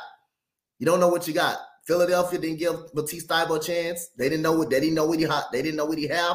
But Portland, now you know what you messed up. Now you know what you messed up on. Isaiah Joe, you didn't want to give him an opportunity. Now you know what you messed up on. Now you know how good is he gonna be. And that's the thing that has continued to fail Doc Rivers over and over again. And now for so many years after Tom Thibodeau not knowing that, now he knows it. Now he knows, hey, these young guys can play. These young guys. Hey, they can take me down if you give them an opportunity to do it. So Quentin Grimes, man, thought he wasn't gonna see the light in Quentin Grimes. Glad he chose him. Glad he planned him. Now it's paying benefit. He's an elite three-point shooter, and he competes on that defensive side of the ball, like everybody is saying. So we get to another squad before we go to the NFL segment part. The Miami Heat, the team that just laid the smack down on Philadelphia last night, pretty much. The question is, can Miami Heat be scary in the playoffs? Can they be scary in the playoffs? Mo, I'm going to start with you up on this one. 100%. You've got a coach like Spoelstra. You've got a proven warrior / star who he becomes a superstar in the playoffs. You got Jimmy Buckets, Tyler Hero. Coach, even last night we saw Kyle Lowry sighting. I haven't seen Lowry in months. He finally showed up. Yep. Right, and hit some big threes. Bam Adebayo is one of the more versatile centers. He's not a dominating center. He really is more like a 4, but he can get you with his quickness and his activity. I know they've had a subpar regular season, but I think there's no question that the Heat can surprise some people in the playoffs. They've always been built for the playoffs. Yep. And the first team that doesn't want to see them, we've already talked about that. Philly don't want that. They don't want any part of that. So I think the Heat will – I think they're primed to at least win a first-round series. There we go. Dave, what you think about it? I got to agree with Mo on this one, man. I mean, he took the words right out of my mouth. I mean, we seen what happened last night. We see who's aggressive, and we all know Miami's built for the playoffs. Kyle Lowry, veteran. Jimmy Buckets, veteran. We already know what Tyler Herro can do, Duncan Robinson can do. They have a good bench. They have everything that you can think of. I think they can go to at least the second round, but they're really strong this year. And I give credit to the GM. They built this roster for the playoffs, and last night just proved even more. They're getting that confidence back. Even Tyler Herro said, hey, we are ready for that smoke. He's like, literally, we're ready for anybody. The attitude doesn't change. We're ready for it.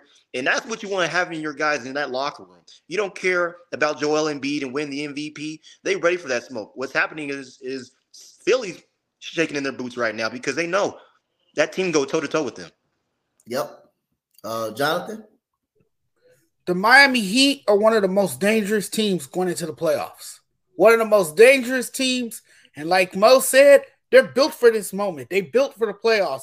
Now, if it feels like Miami, you know, will find itself in the play-in tournament, no question about it. But they're feeling good about themselves. They're oozing with confidence at the right time. So a play-in game shouldn't matter because they can take care of business, even though they have been unable to find elusive consistency. They're finding themselves at the right time.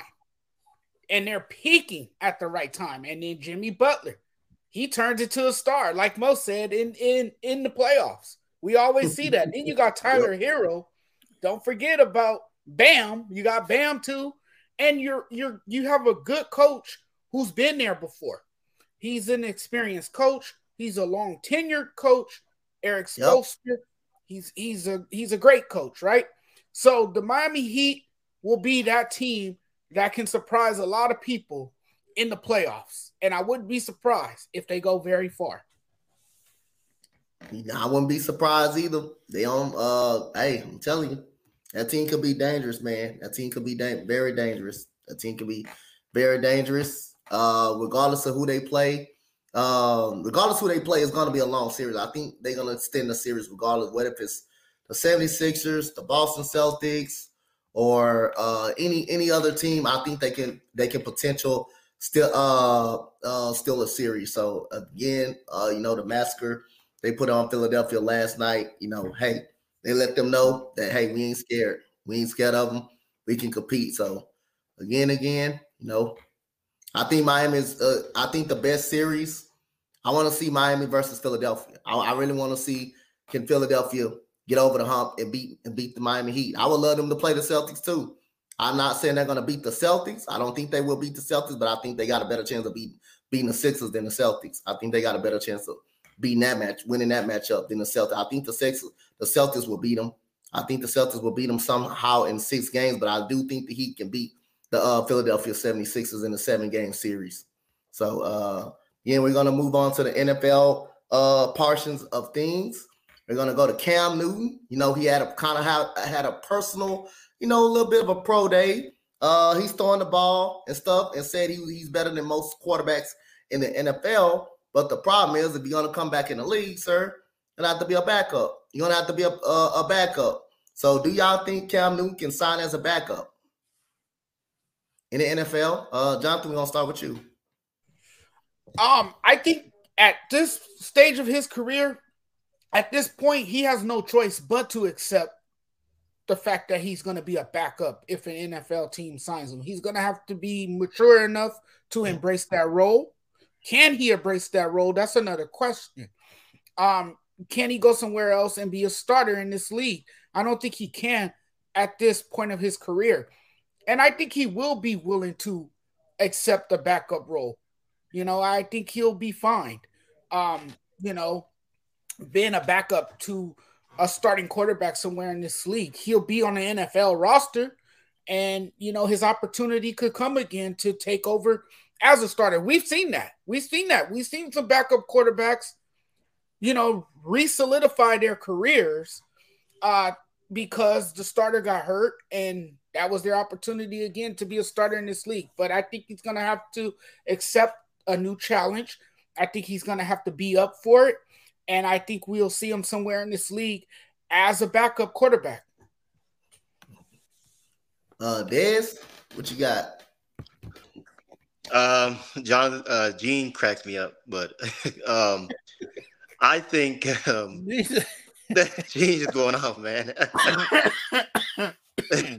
But I think Cam Newton, the biggest thing is the ego, man. Too big of an ego right now.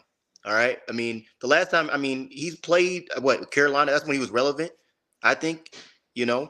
He really didn't fit the Bill Belichick's scheme. He even said it in recent reports. He didn't really understand the offense, you know.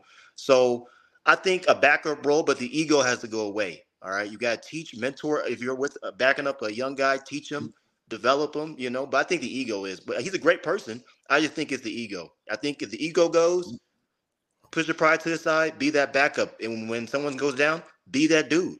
But I just feel like the ego should go. Hey, that's fine. You can disagree to disagree. And like I said, I ain't gonna go back and forth and fight with you about that. We all seen what we seen last night, so it's just a disagreement, man. You don't gotta. We don't all gotta agree on everything. But the fun thing about it, we ain't all up here just to agree all the time. We up here, you know, just to see what we see on the floor, and we seen on the floor.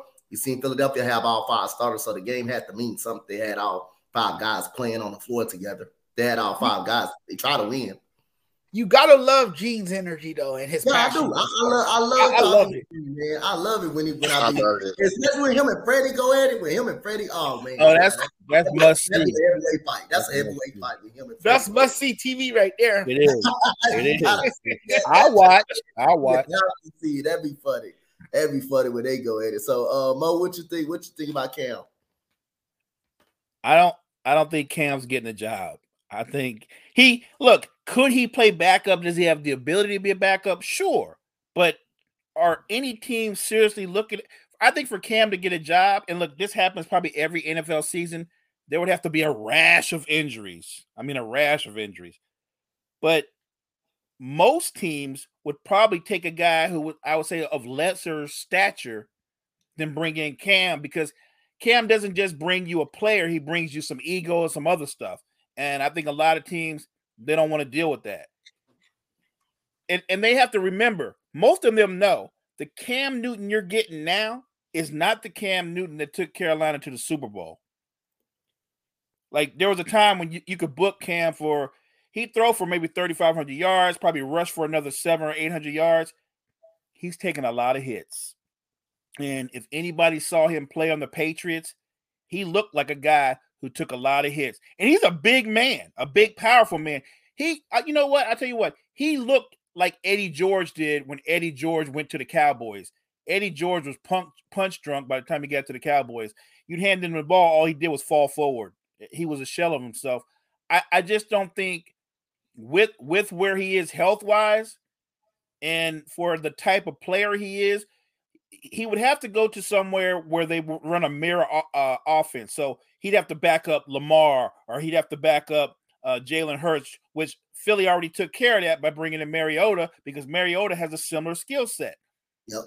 My guess is if Cam gets a job, it won't be till we're like well into the season. But as of right now, heading into training camp, I don't think anybody signed. And he didn't help himself. The man came out with a list of teams that he's willing to be a backup for. Like, bro, when you don't have a job at all, your list is everybody. Your list is every team. That's your list, not I'll only go here and only go there. Your list is everybody because you don't have a job. Oh, yep. Yes. Facts. Indeed, that's facts. That's facts right there. So another topic we got right here in the NFL. And I don't know if it's true or not. Tyreek Hill did come out and say, when he gets 31, it's on the possibility of retiring. So the question, do y'all think NFL players is going to start retiring early because of financial freedom and no longer risking their health or injury. What do you think, Jonathan? Would you have to cook on this spot? Yeah, I mean, we've seen this with Megatron, right? We've seen it with Calvin Johnson. He retired at a young age. You know, I think it's commonplace in the NFL now. I think you're going to see more players retiring at a young age, especially if they win a Super Bowl. I mean, what more can you really accomplish if you win a Super Bowl? You know, you put up so many stats for years. You've been playing for at least a decade or almost a decade, and you feel like my health is first. I got to put my health first. I got to think about my body in the future, because you hear a lot of these players after football, you hear about the head trauma, the severity of their injuries after football. So I think a lot of these players are taking heed to that. They realize how dangerous this game is, and that it's not a game you play forever, that eventually you have to give up this sport. And think about your family. Think about your well-being. Think about your health and your future, and realize there's life after football. So, yes, I think we are going to see more of these young players are these players retiring at such a young age, and I'm okay with it.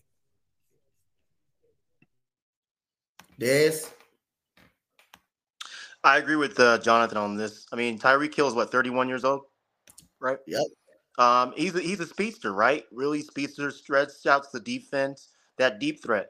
But you look at the league now, the hits, the wear and tear on the body, because we know he can't go fast forever, you know. He can't be the cheetah forever, you know. So I just feel – and he has a family too, you know, and you want to live after the game and enjoy life with your family, you know, and enjoy those moments. He's won the Super Bowl. He's been to Pro Bowls. He's got that shine. He's got the glory. I think it's a good step away from the game, and he did it at the right time.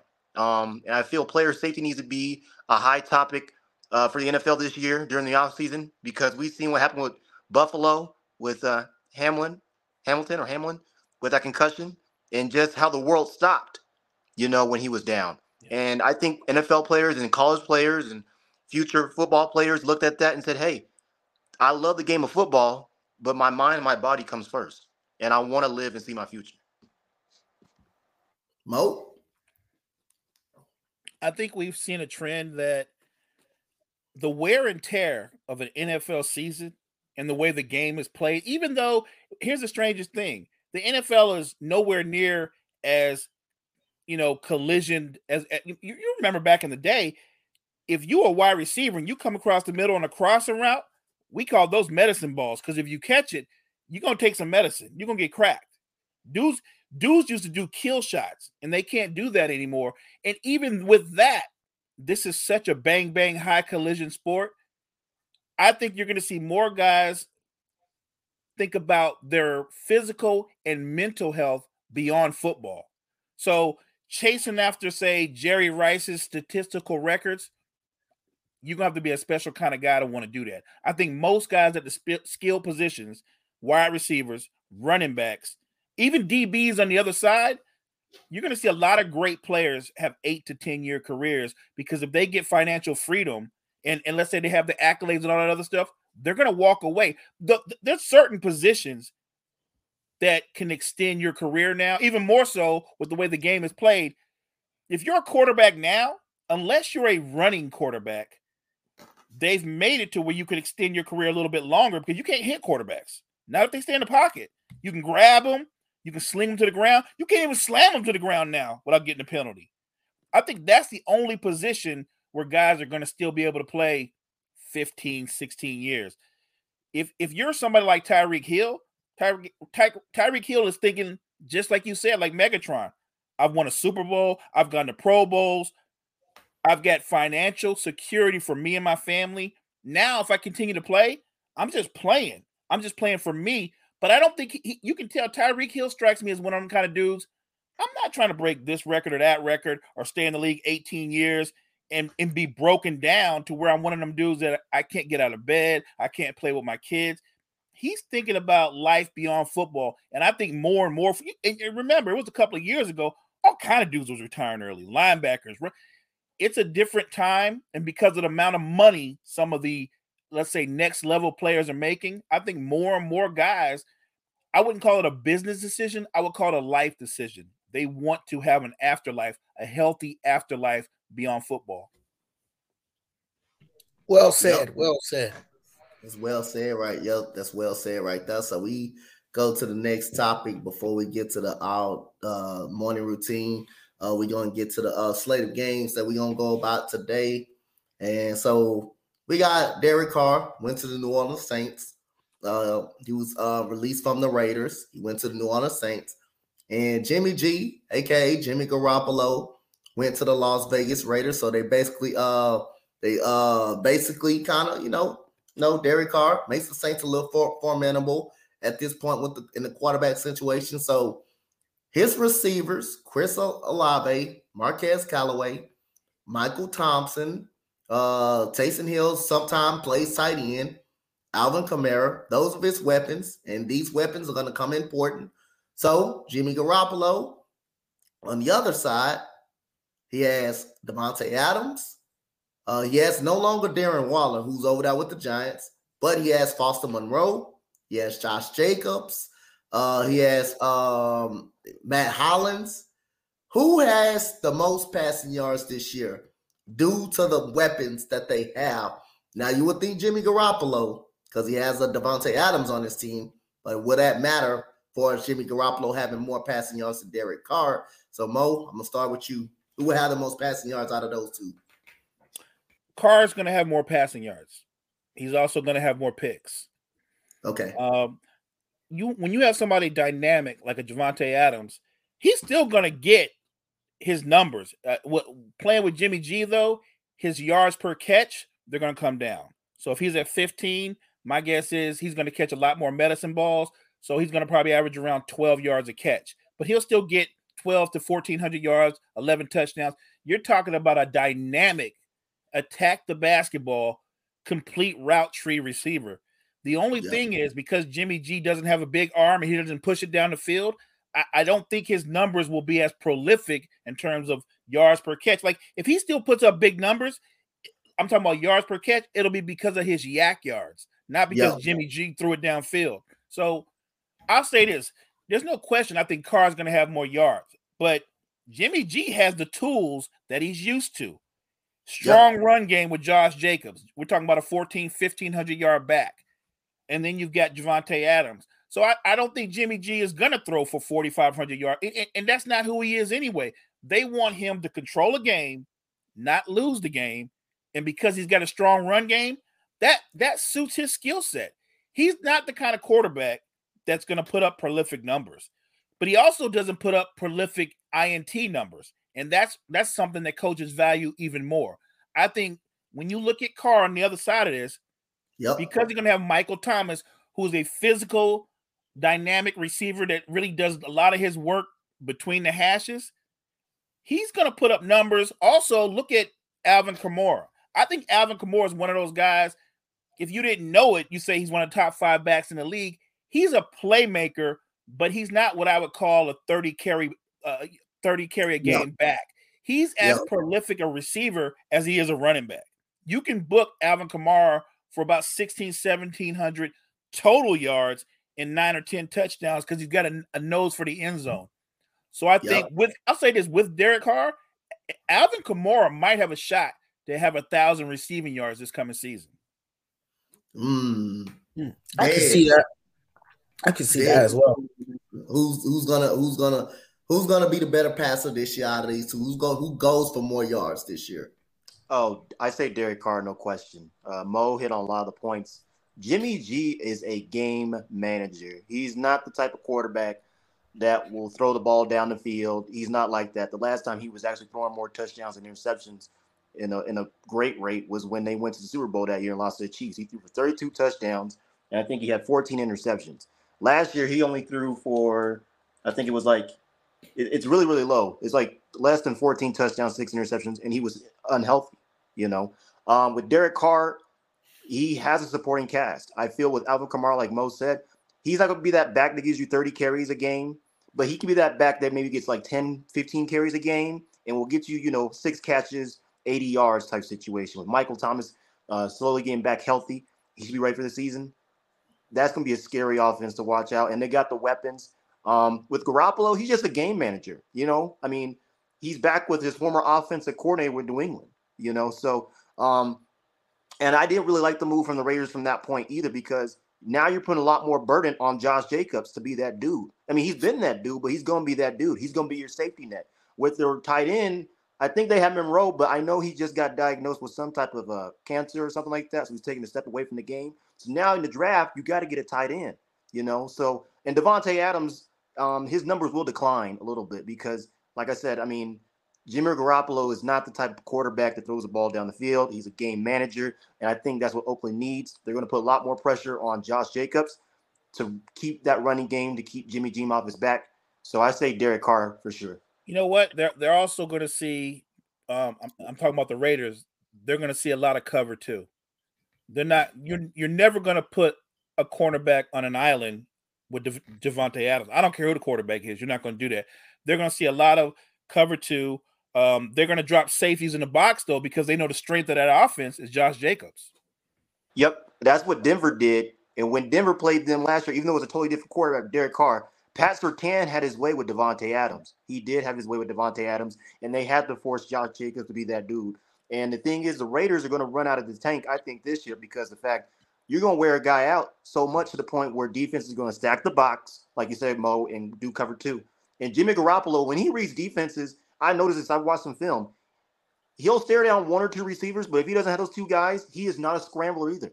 He can maybe give you a little, maybe 5 yards, maybe a run, but he is more of a pocket passer. And you know what?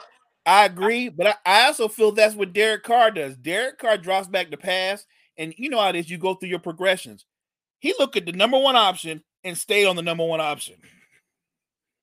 That's true. That's true. Yep, it does. So, Jonathan, who you got? Who you got on this one? Derek Carr, undoubtedly. No question about it.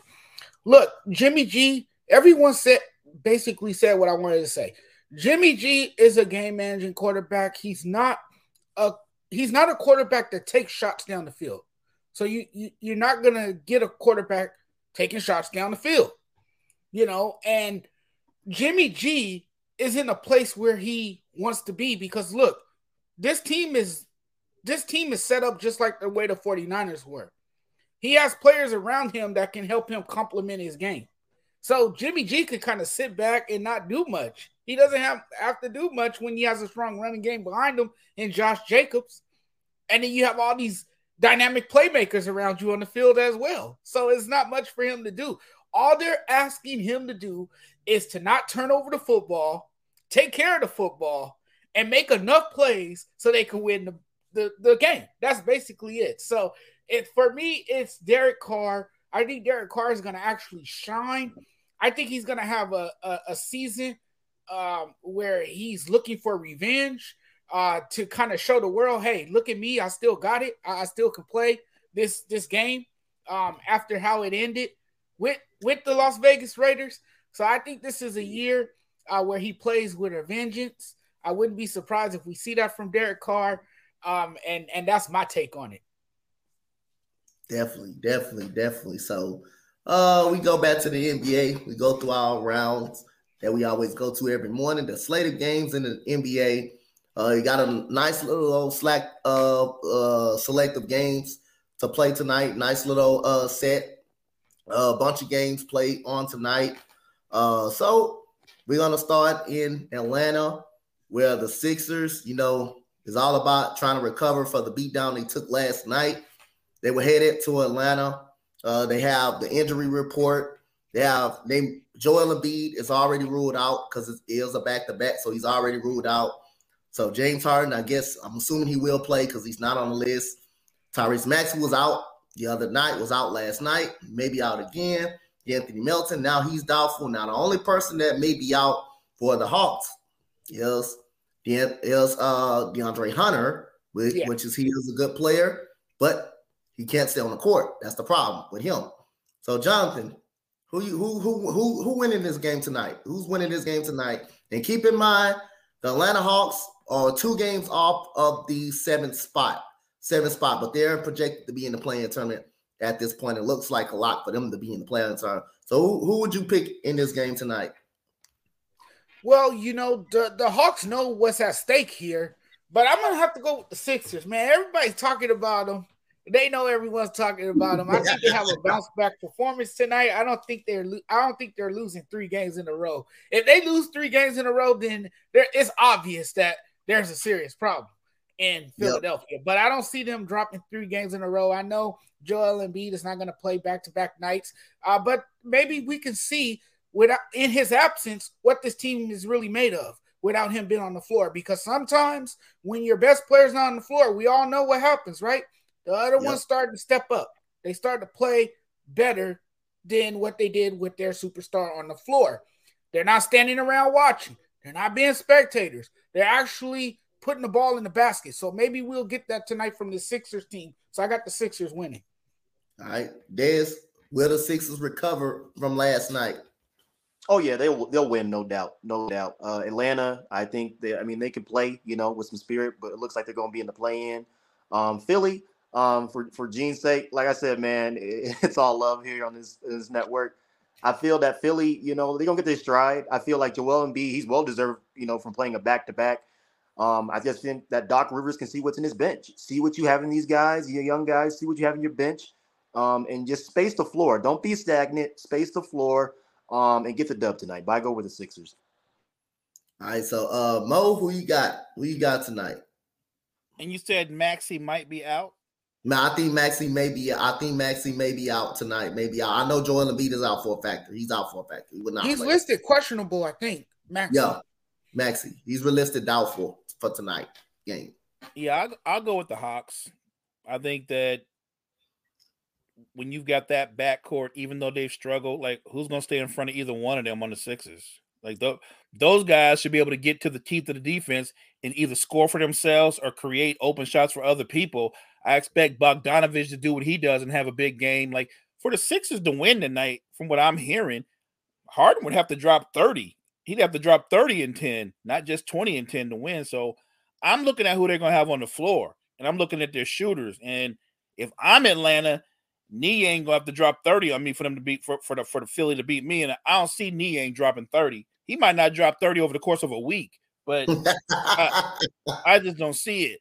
I'm just looking at who's going to be on the floor. Capella's going to be there, right? The backcourt's going to be there. John Collins going to be there. Like, I'm looking at what Atlanta could put out on the floor, and of course, Bogey's going to be there, and they're playing for something. Gene's right. He said it earlier, and we already knew this. Philly's locked in. They're locked in at the 3 spot, right? They're not going anywhere, so they might come out, and maybe Harden plays the half or something like that. But if the game gets away from him, he'll probably get shut down. I just think because Atlanta's still playing for something, I'm going to give them the edge. Yep. So I noticed something about Mo, man. Mo been right spot on so far with the picks. He picked my Rockets versus Denver. That was spot on right there. Picked OKC last night versus Utah. Utah got beat down last night. And he picked Miami. He did pick Miami last night over Philadelphia, and guess what? Miami took a beat. Philadelphia took a beat down. So each time Mo picked the team, that opposing team that he picked has beaten the other team down that he didn't really pick. So most of Mo wins are kind of beat downs. They kind of beat down wins. So let's see, can he kind of keep it up? So you got the Rockets versus the Hornets. Mo, who you got? I'll go with the Rockets. Looking at 2 young teams, you could give the edge to the Hornets because of they got veterans like Rozier and guys like that. But I'm gonna go with the Rockets. Those guys, they're young dudes, like you said, they're learning on the fly. But the one thing you can say about them is, win or lose, they play with a lot of energy. So I'm gonna go with the young guys. I think they, in their heads, they're thinking, let's finish this season on a high note because it's a long off season. Let's finish this season on a high note. I think they also know, even if they don't say it, that this is probably the end of the run for Coach Silas. Oh, yeah, I hope it is. I hope it is the end of the damn run with him. He need to go back to being a consistent coach. So I damn sure hope it is the end of the run with him. Other than that, Dez, who you got? And most of them, one more thing before Dez go. Most of the Rockets win come against playoff teams. Most of the Rockets, 20 of the Rockets, I would say about like 18 of the wins come against playoff contending teams. So that showed you how good the team can be if the Rockets get the right coach, they draft well, and get a couple of veteran free agents that can come in and produce. That shows you how good they can actually be, because they've shown us the ability to play with playoff teams. And Dez seen that. Ain't that right, Dez? Dez did see that, huh? I did see that, man. I did see it. And I got to go with the Rockets. Like, I agree with Mo and you, Coach. They play with a lot of energy. They play with a lot of heart. Even though this season has been not bad, if the future's bright, the coach is the number one issue. You need to get a new coach that brings that fire, that passion that the players have, you know. They drafted well Jabari. They definitely got some scores. And the Hornets, I mean, it's just a rebuild mode. You know, they got Rozier, but, you know, if I'm Houston, let's end on a high note. Let's win this game. Jay, who you got? Yep, I'm running with the young guns here, too. I'm going with the Houston Rockets. Look, they play with a lot of poise. They play with a lot of heart. They play with a lot of energy. They got a young stud over there in Jalen Green who, you know, can play ball. And, I mean, I can't wait to see what the future holds for the Houston Rockets, because they're coming. They're coming, man, and they're making a scene. And I think they want to finish the season on a high note, and I think they will. And I think those young guys will outrun and outplay the Charlotte Hornets. Yep. So the next slated game, we got the injury bowl right here. I think this is the injury bowl. I don't think Halliburton and them is hurt. I don't think they're hurt. I just don't think they're playing because they don't have nothing to play for. I don't think they're playing because they don't have nothing to play for. But got Halliburton out. You got Jalen Smith is out. Is doubtful. McConnell's doubtful. Duarte, he's been out for a long time. Very good player for the Pacers, but stay out. And you got the Detroit Pistons. They got Alec Burke out and Boban out. Those are two main players out. So out of the injury bowl, Mo, who would you rather take out of the injury bowl? It's in Indiana, by the way. This is a tough call because I feel like both of these teams are at the point of the season where they're just jockeying for draft position, get an extra ping pong ball. Both could use another signature player that they could draft and pay. Look, Indiana is set up nicely. If they could, you'd really like to be able to build for the future. If they could add another young piece to put alongside Halliburton and the rest of those guys, they're going to have a turnaround. Barring injuries, I've got Indiana in the playoffs next season. But I think the team that needs, you know what, because of that thinking, I'm going to take the Pacers because I think Detroit's trying to get Big Vic. They're trying to get Vic. Yeah. That's good thinking right there. I like that. Go ahead, Dez. That was good thinking right there. Hey, dang, Coach is hitting everything I'm about to say. Hey, Coach Mo's hitting everything I'm about to say, man. He took the words right out of my mouth, man. But you got to think about it, though. Indiana's on the rise. I say next year they make the playoffs, if not the play-in tournament. You know, you add a couple more pieces, they're right there. In Detroit, like Mo said, I mean, they're trying to get Vic. I think the Spurs are trying to get Vic. Detroit, everybody trying to get Vic. But if you add Cade Cunningham and then Vic, that team would be scary for futures to come. But I gotta go with Indiana on this one. I think they get the dub, end the season on a high note, and get ready for next season and rebuild. Jonathan, who would you rather take? Yeah, I got the Pacers as well. I don't think at this point the Pistons care too much. I think they're more about getting Vic, like both of these guys said, like all of you guys said on this panel. Who wouldn't want Vic, right? Yeah, who wouldn't want him? He's the prized possession for whoever gets him, really. So, I mean, I'm going to go with the Indiana Pacers here. I think they finished the season strong. Yep. So we will go to a game that will actually kind of mean a little bit something for just probably one particular team. We just seen the team last night. Phoenix and the Lakers. No, it's not Phoenix and the Lakers. Oh, no? It's the Miami Heat. The Miami Heat. You seen put them on a beat down last night. And Mo picked the game. He picked the game. He said they were going to win. But, hey, you wouldn't think they were going and beat Philadelphia like the way they did. But, hey, like I say, Mo picks has been all beatdowns pretty much. But will they beat the Wizards down? The Wizards injury. Bradley Beal is done. Porzingis is done. Monte Morris is done. Danny Avdia is done. And Kyle Kuzma is done. So, Mo, let's see, can you stay hot? Can the Miami Heat Who you going? Miami? I'm going with the Heat. Yes, I'm going with the Heat. Will they beat them down? Will they beat them down tonight? Yeah, I think they're going to win this comfortably. This ain't going to be a close game. Dez?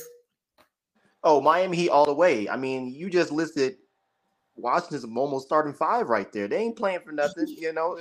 So Miami's dealing with confidence. They're going to shoot the lights out. Something. They trying to get Vic. The French guy. Everybody won, man. But I mean, Miami going to win. They getting hot at the right time. And that's why they call it the Miami Heat, because they're warming up, baby. Jonathan, will it be a beatdown tonight? Yes. This is over before it starts. It's gonna be complete obliteration. I think they will shoot the Wizards out of the building. So you got a pretty solid game on the next one.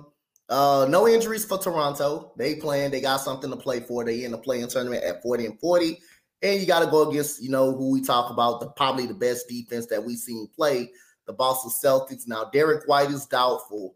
Malcolm Brogdon is doubtful. You got Marcus Smart is doubtful. So Jalen Brown and Tatum, they will be available tonight because they're not on the injured or nothing list. So they are available. They pretty much are available. Mo, who you picking tonight? I'm going to go ahead and go with the Celtics still. You know, the interesting thing about them, it's because we know about their depth. Even if Tatum and Brown, one or both are out, Derek White is a formidable I like his game. He can score. He can defend at a high level. And I think Boston is one of those teams, they just don't have any quit in them. So even if those two guys are out, I'm going to still roll with the Celtics. I think they'll just find a way to win.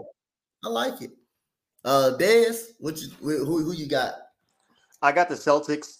With these little injury reports, they're kind of sneaky. You think about it, because they'll say doubtful, and then some of these players that don't even show up on the injury report, like with Denver, you didn't even know that Jokic and them weren't going to be out to almost like in mid-afternoon. So I wouldn't be surprised if White and Brogdon are out. They need a break. If Tatum and Jalen Brown play, I say it's a minute restriction, probably 15, 20 minutes. See what you got. Sit them down and see what you got on your bench. If I go with the Celtics, they're playing with firepower, and they're really deep. So, like Mo said, even they sit most of their guys down, they got guys in the backup that can just shoot, defend, like the starters. Jonathan? Yeah, it's 3-0. I'm going with the Celtics here, too. The Celtics just have too much firepower. They're the deepest team in the NBA. To me, they're the deepest team in the NBA. They have too much. They have too many options on that team. I think it's a easy win for them tonight, and they also defend very well. They play the best defense as well. They're third ranked in the league. So there you go. Yep. So we got the up and coming Magic versus the Brooklyn Nets. Brooklyn needs this win to keep Miami off their tails, because Miami is real hot up on them. They chasing them. They not far behind them. So they need this win to keep Miami off their tail. I'm going to just say this. The whole starting five for Orlando is out tonight.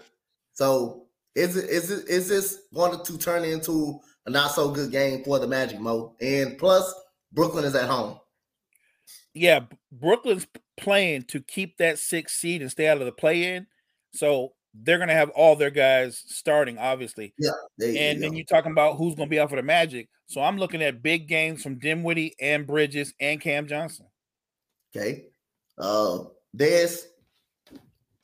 Mo, he took the words right out of my mouth. I say the Nets, they got something to play for. They're at home. And in Brooklyn, I mean, it's like New York, but when Brooklyn, the town, the city goes around them and loves them and embraces them. And it's like a playoff atmosphere. They got something to play for. And Orlando, they just in there, but they done. They shut it down. You know, there's no point in playing them if they down. So I go with the Nets on this one. Jonathan? Yes, the Orlando Magics are going to play spoiler alert if they can, but the Nets, they got something to play for. They got a lot to play for. This game has playoff implications, so I think they get the dub tonight. So you got the Memphis Grizzlies going up against the Milwaukee Bucks. The game don't matter for Milwaukee because Giannis, Drew Holiday, Connaughton, Brook Lopez, and Middleton is out, so the game don't matter. They're sitting out. The game actually don't matter for Memphis either, but they are playing everybody. So in this case, Jonathan, who you taking in this game? Man, I got the Bucks over Memphis Grizzlies. I got the Bucks. I think the Bucks are just too powerful. I think they got a great squad. I think they're one of the best teams in the Eastern Conference. I'm going and Memphis has too many distractions too. There's just this team's to me has never been the same since the Ja Morant situation. So I'm gonna go with the Bucks. I'm gonna go with Memphis. The reason why I go with Memphis, I mean, Milwaukee, what do they have to play for, really? I mean, you're playing your backups, plus you're the backup point guard, too, as well. So, and Memphis, yeah, if Bucks Kings finals calling it now. No. Okay. And then, well, you got a half right. Yeah, you got half of it right. But with Memphis, like Jonathan said, there's so many dang distractions. Ever since they played Denver and that whole John Morant situation, that team has had so many distractions. Dylan Brooks is not really the player that I thought I would see. I don't think main fans would see. He's like really just an intimidator. He's not really offensively. So like I said, I think Memphis wins this game. Let's get some confidence going to the playoffs. And I think they win. All right, Mo, who you got? I got the Grizz winning. And let me just say this about Dylan Brooks. Go ahead. He could be an irritant. He can be annoying.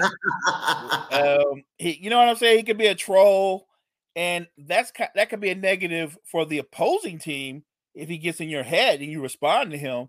But I think that his team, I think they like him like that. That's his role on the team. Because he's not the most skilled player on the team. He's not the first, second, or third option on the team. That's his role, to defend, irritate. He tries to get a reaction to get you off your game. He is a pretty good defender. I would say as a shooter, he's streaky at best, but his role in that team, you can call it what you want, being Draymond Light, I guess, but that's his role on the team.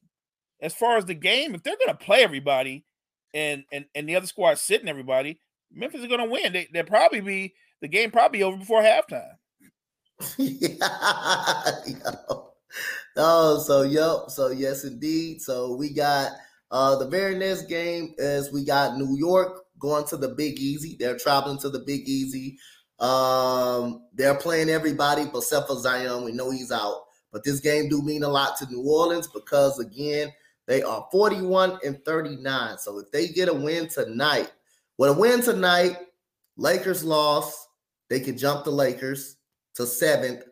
And the closest that the Lakers can fall down to is 9th. That's the farthest the Lakers can fall down to. I don't think they will fall to 10th all the way through because OKC is 39-42. So no matter what record that OKC finished with, it's going to be a losing record regardless. Okay. So that's the farthest that the Lakers will drop down to is 9th. But if they do lose tonight, if they win this game, they will be 42-39. The Lakers somehow, lose their game, they will be 41-40. And that means New Orleans will jump them. Also, it's big for Minnesota as well. Really, yeah, it's really big for Minnesota. So this game does matter for the New Orleans Pelicans. Far as trying to jump the Lakers. The Lakers win tonight. They keep the same. They keep the same spot. They keep the same spot right there. So if they win tonight, so this game is really big, and they will be at home against the New York Knicks. Mo, who you picking in this game? Man, that's a. Because they have something to play for and it impacts the standings, I'm going to roll with them. I'm going to roll with them to win. I know the Knicks are going to come out, and I'm sure the Knicks are going to make it a competitive game. I don't think this is going to be one of those lopsided games, but they need this. They have no margin for error. They need this. And it does impact in a domino effect other teams. So I expect them to win. Yep, there we go. Dez, who you picking? Quick question for you, Coach. Is New York playing their whole 5? They're not sitting nobody, right? New York. They're sitting Jalen Brunson, as far as I know. That's the only person they're sitting is Jalen Brunson. I go with the Pelicans. They got something to play for. I think they want to play a little bit of spoiler as well because you think the Lakers have definitely started to get a little bit of a stride as of late. I think New Orleans has something to play for. You go into the playoffs, you can go up a little bit or you can clinch. So they got something to play for. I say New Orleans wins this game. Yep. By the way, Julius Randle is out, and RJ Barrett is day to day. Yeah. I got the Pelicans winning this game. I think there's just too much on the line. you know, and this has an impact on seeding and who you play in the playoffs. So, yeah, I'm going with the New Orleans Pelicans. So we got the next game. Matters for both teams. This is a big game. It matters for both teams in the Eastern Conference and the West. The Bulls, I think no matter what, they will be 10th. They will be in the play-in tournament. Nobody could jump them outside of that. They are 38-42. Now, for the Dallas Mavericks, they trying to jump the OKC Thunder. If the Mavericks gets in a tie with the OKC Thunder, OKC Thunder will be in the play-in tournament. If the Mavericks does not have a better finish with a better record than OKC. So they do need this win to tie the Oklahoma City Thunder. The only thing, Oklahoma City Thunder, until Sunday, they would have the tiebreaker. The winner of those, the winner on Sunday, if OKC wins on Sunday against Memphis, they will finish off with the play-in, the last and final play-in. And if they lose and Dallas win against San Antonio, they will win that. Dallas will win the 10th seed. So it's a big game for Dallas against the Chicago Bulls. Who you got? Who y'all got in this game, Mo? We're gonna start it with you. Who you got? The Mavericks or the Dallas or the Chicago Bulls? Mavericks are in Dallas tonight, playing against Chicago.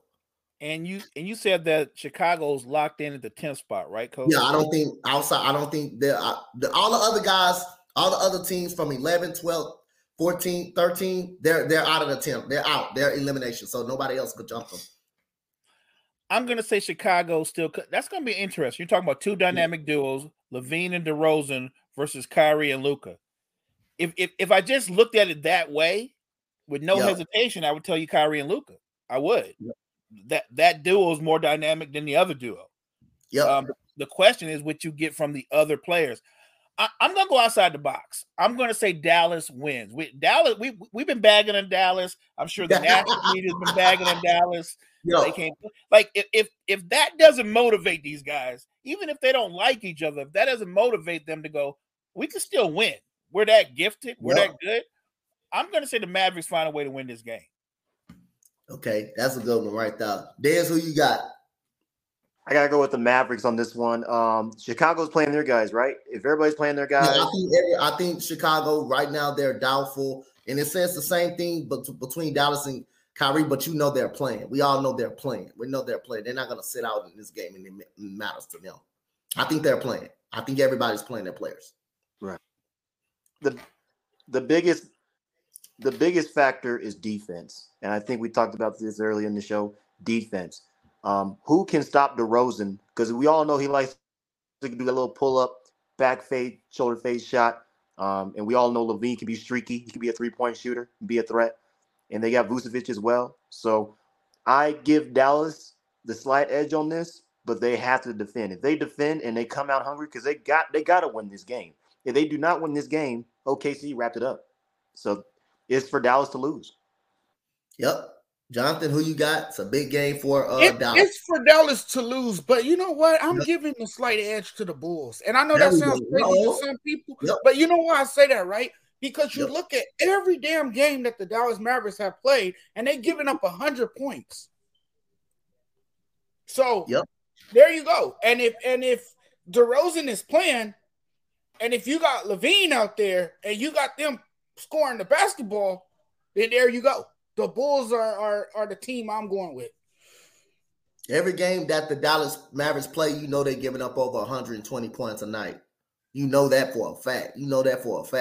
They're giving up over 120. They don't play no defense. They have no resistance on that side of the basketball at all. So, again, we go to another game that's very important. It's not important for Sacramento, but it is important for the next team, for the Golden State Warriors, who will be in Sacramento tonight. So the Golden State Warriors open up at 42-38.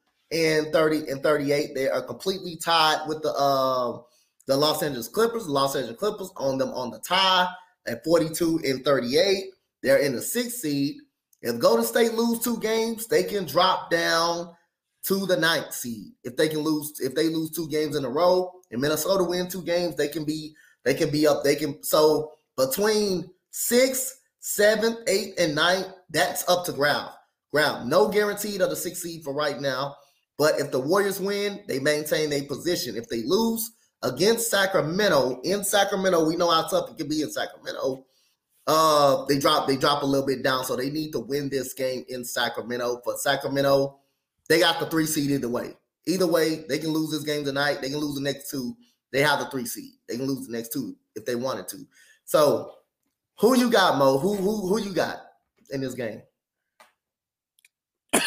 I got Golden State. I think the Warriors need this. They want to remain where they are in the seedings, in the stat, because I think they like the potential matchup they're going to have. That's how cocky and confident they are. I think they need this, but I also think this is an opportunity for Sacramento to smack Golden State. Like, don't you think Mike Brown, don't you think Sabonis, don't you think Fox and company would like to be like, you know what, we can help in the Warriors season? You know what I'm saying? So I actually think this might end up being the best game of the night. I'm going to pick the Warriors, but I think it's going to be a dogfight. I like it. Dez, who you got? I'm going with the underdog. I'm going with Sacramento, man. I'm going with the underdog. And I'm not just saying that as a Nuggets fan, but like Mo said, it's going to be a dogfight. It's going to be one of those games where it's going to be one of the best games of the night, I think, in my opinion. And I think that Mike Brown, the passion that Sacramento plays with, and they're not even – you know, like comfortable. Hey, we got the 3 seed. Like, you know how teams get comfortable when you get the seed and they're just comfortable? This team is not comfortable. They're hungry. They're scrappy. They play physical defense. And the game's in Sacramento, right? Yeah, it's in Sacramento. Oh, yeah. So you already know the fans going to be rowdy. So that home stand, I say Sacramento wins. It's going to be at least by a 3 or by a 6-point win. All right. Jonathan? It's the battle of Northern California. You got Sacramento going against the Golden State Warriors. Should be fun. The Beam team likes to light up the beam in their home building. They play better at home. The Kings are really good team.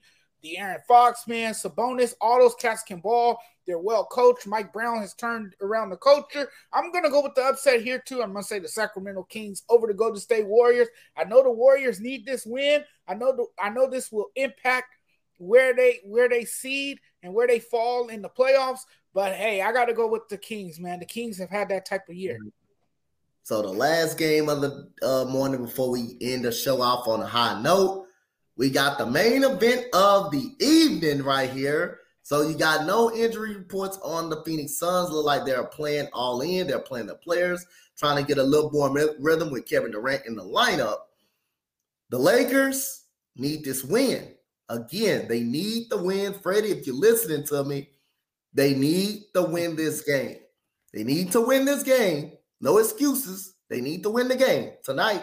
Because, again, the same reason I'm saying it for Golden State is playoff. This seeding will be important to have. Now, the Lakers, farthest they can go is 9th. I don't think they will go 10th. They were the farthest they can drop 9th, but it will be important to see who you will play in the play-in, and it will be important to see where you have to get into that 8th seed or not, where you make the playoff. Actual playoff or not. So again, the Lakers coming in at 41-39. If the Pelicans win the game and the Lakers somehow lose the game tonight, which they very much can because Phoenix is playing everybody, they will go down to the 8th seed depending on what happens in New Orleans. They win, they stay on par. Or they would need the Kings to beat the Warriors. They'll possibility of jumping the Warriors for that 6th spot, and you will be in the actual playoff theme. So big game in LA. Phoenix playing everybody. Mo, who you got? Who you picking? I got the Lakers, and I'm not saying it because I'm a Laker fan. This is objectively they need this win, and I actually like it that Phoenix is playing everybody. I don't know if that's going to be the case throughout the game, but at least in that first half, both teams are going to have their best starting fives out there. So I want to see what that looks like. There's no excuses. I know LeBron is apt to do excuses a lot. You got some rest. You got to turn around. You need this win. I'll say this about the Lakers. The one thing they do better than any other team in the NBA, and it shouldn't be surprising, is because of their style of play, their secret superpower is their ability to get to the free throw line. They attack the basket. Think about this. Between LeBron James, Anthony Davis, and Austin Reeves, just those three, you usually get about 24 free throw attempts a game. That's just from those three. And because of the way I think Phoenix plays defense, I think Anthony Davis tonight, I'm going to say he shoots 12 to 14 free throws. I say LeBron's going to shoot 8 to 10 because there's not anybody in Phoenix that can guard either one of them. You can tell me that KD's going to put up numbers. He might, but I don't think he's going to put up more numbers than LeBron and AD. I think the Lakers take this game, and I'm sure at some point somebody will go, well, Phoenix didn't need it. They locked in at the number 4. If you don't need it and you're locked in, then don't play your starters because the L still counts. Yep.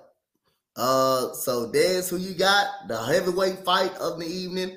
This is like a Javonte Tank Davis and a Ryan Garcia fight coming up. This is like the Muhammad Ali and George Foreman fight coming up. Who you got tonight in the main event of the evening? Dez, who you going with? Dez is room for the Suns. I got to go with the Lakers on this one. And I'm not even a Laker fan. I think Freddie, Mo, you guys will be happy. This is the first time I agree with the Lakers on anything on this show. I feel the Lakers have something to play for. Phoenix, my question is, why are you playing your starters? You guys just played with Denver's backups last night for 30 plus 40 minutes. I don't see the reason why Phoenix is playing anybody. I know the cohesion with Kevin Durant, but we all know Kevin Durant is losing a step. He doesn't play defense much. Mo, you touched on the free throw line. That's what they're going to attack. They're going to attack the paint. DeAndre Ayton's really not that physical. He's not that intimidator, shot blocker type guy. And LeBron, you had rest. It's time for this team. The offseason moves. I don't know about D'Angelo Russell, but if he's still hurt, hey, this is a game you got to play, man. And I think they want Denver. I think if you said they win, coach, they can go up to 60, but they lose. No, it depends on what happened to Golden State. It depends on what happened to Golden State. If the Golden State does lose, they can. The Lakers can jump Golden State for the 6th seed. But if they lose, if the Lakers lose, they'll be 41-40. And the New Orleans Pelicans win, the Pelicans can jump them. So the farthest the Lakers, they're going to be in play-in anyway. Anyway it goes, the farthest they can go is the 9th. It's the 9th spot. That's the farthest the Lakers will drop. Gotcha. So I feel like the Lakers got something to play for, and, you know, it's prime time, you know, and it's in L.A., you know. So I feel, you know, LeBron, take over, A.D., be healthy, do what you do, go in the paint, do what you do, man. I go with the Lakers. All right, this is why I saved this man last. This is why I saved him last for this one right here.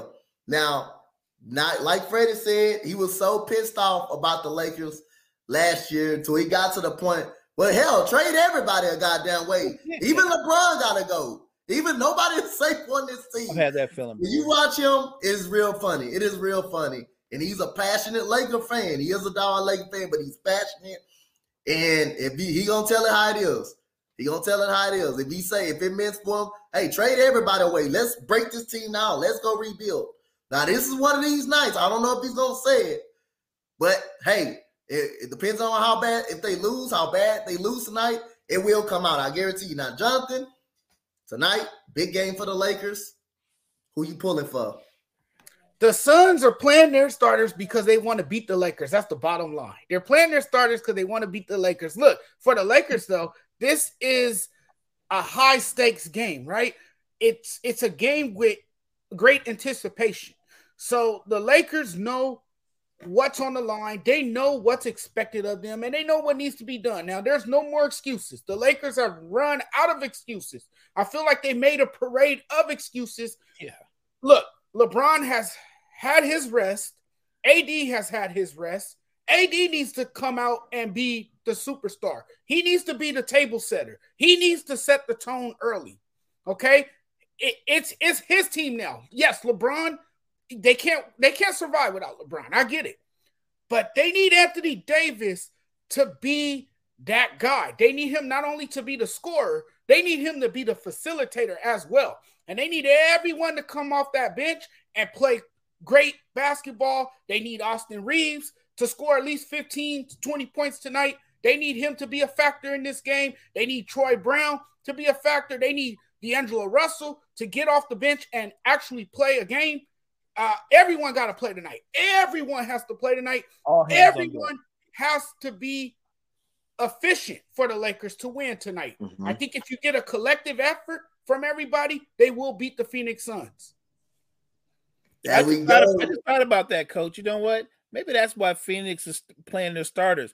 They're trying to do to the Lakers what the Kings are trying to do to the Warriors. They're like, if we knock them down now and put them into the play-in, I'm just saying, who's to say you might not see them again at all?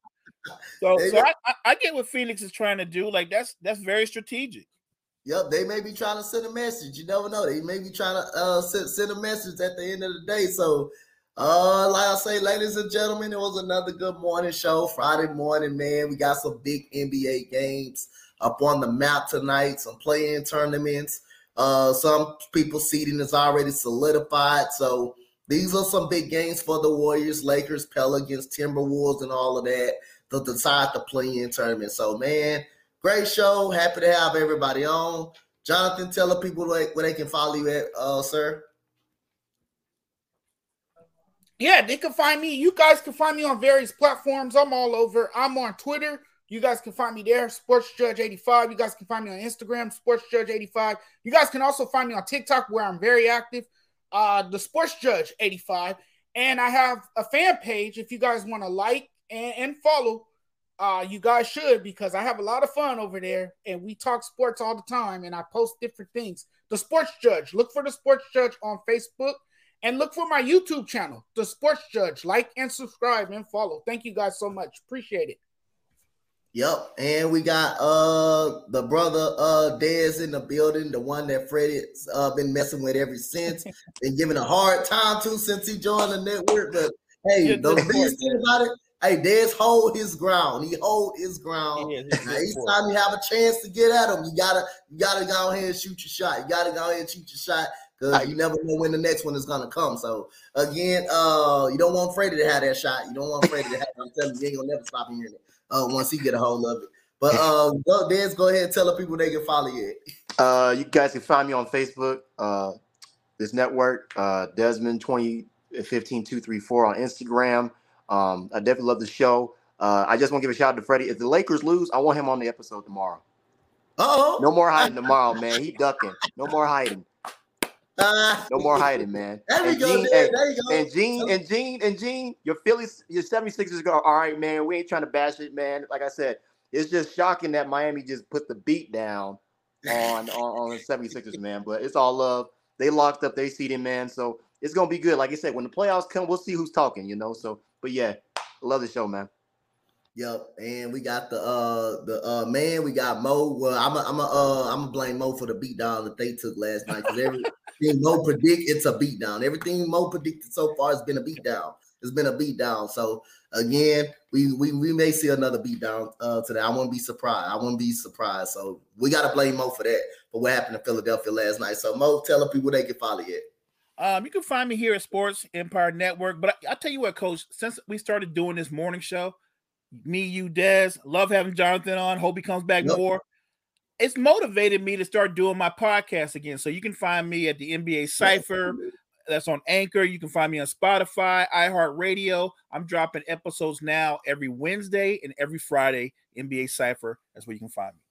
Hey, man, you gotta give me an invite up on that, man. I need an invite up on that podcast, man. I definitely do need an invite up on that, man. So let me know when you go. We are ready for an invite up on that one. So again, shout out to everybody, man. Y'all can find me everywhere. Y'all gonna see me on the Sports Judge tonight. Y'all gonna see me on now tonight. Talking to my boy Jonathan about the NBA landscape, all type of topics, NFL topics and stuff. So y'all will see me on the Sports Judge tonight. Y'all gonna may see me on Top of the Key podcast, and I believe that's where you can catch Freddie at right now. So Freddie at right now. If y'all want to hear some buffoonery, y'all, Freddie is your guy. Freddie is you got to hear it from. So I'll pop in today. You'll pop in. I'm gonna make sure I send him. I'm gonna make sure you send him. I'm gonna send him that message so you can pop in and give him some of that work. Give him some of that work. Right. Give him some of that work. That Denver Nuggets magic that you got for that right there. So shout out to everybody, man. Y'all follow me everywhere, especially on here, YouTube. Y'all can follow me. Definitely going to find me on the Top of the Key podcast and the Sports Judge podcast tonight. Definitely going to find me up on now. So another good morning show. Appreciate you guys for coming all through the weekend, starting from Monday, Friday. We think we got one tomorrow as well, so we do it all weekend to all the way to pretty much Sunday is the only off day for the morning show. But shout out to everybody. As for Coach Dante, Jonathan, my boy Dez, my boy Mo, we signing off the Empire Sports Network. See you guys again tomorrow.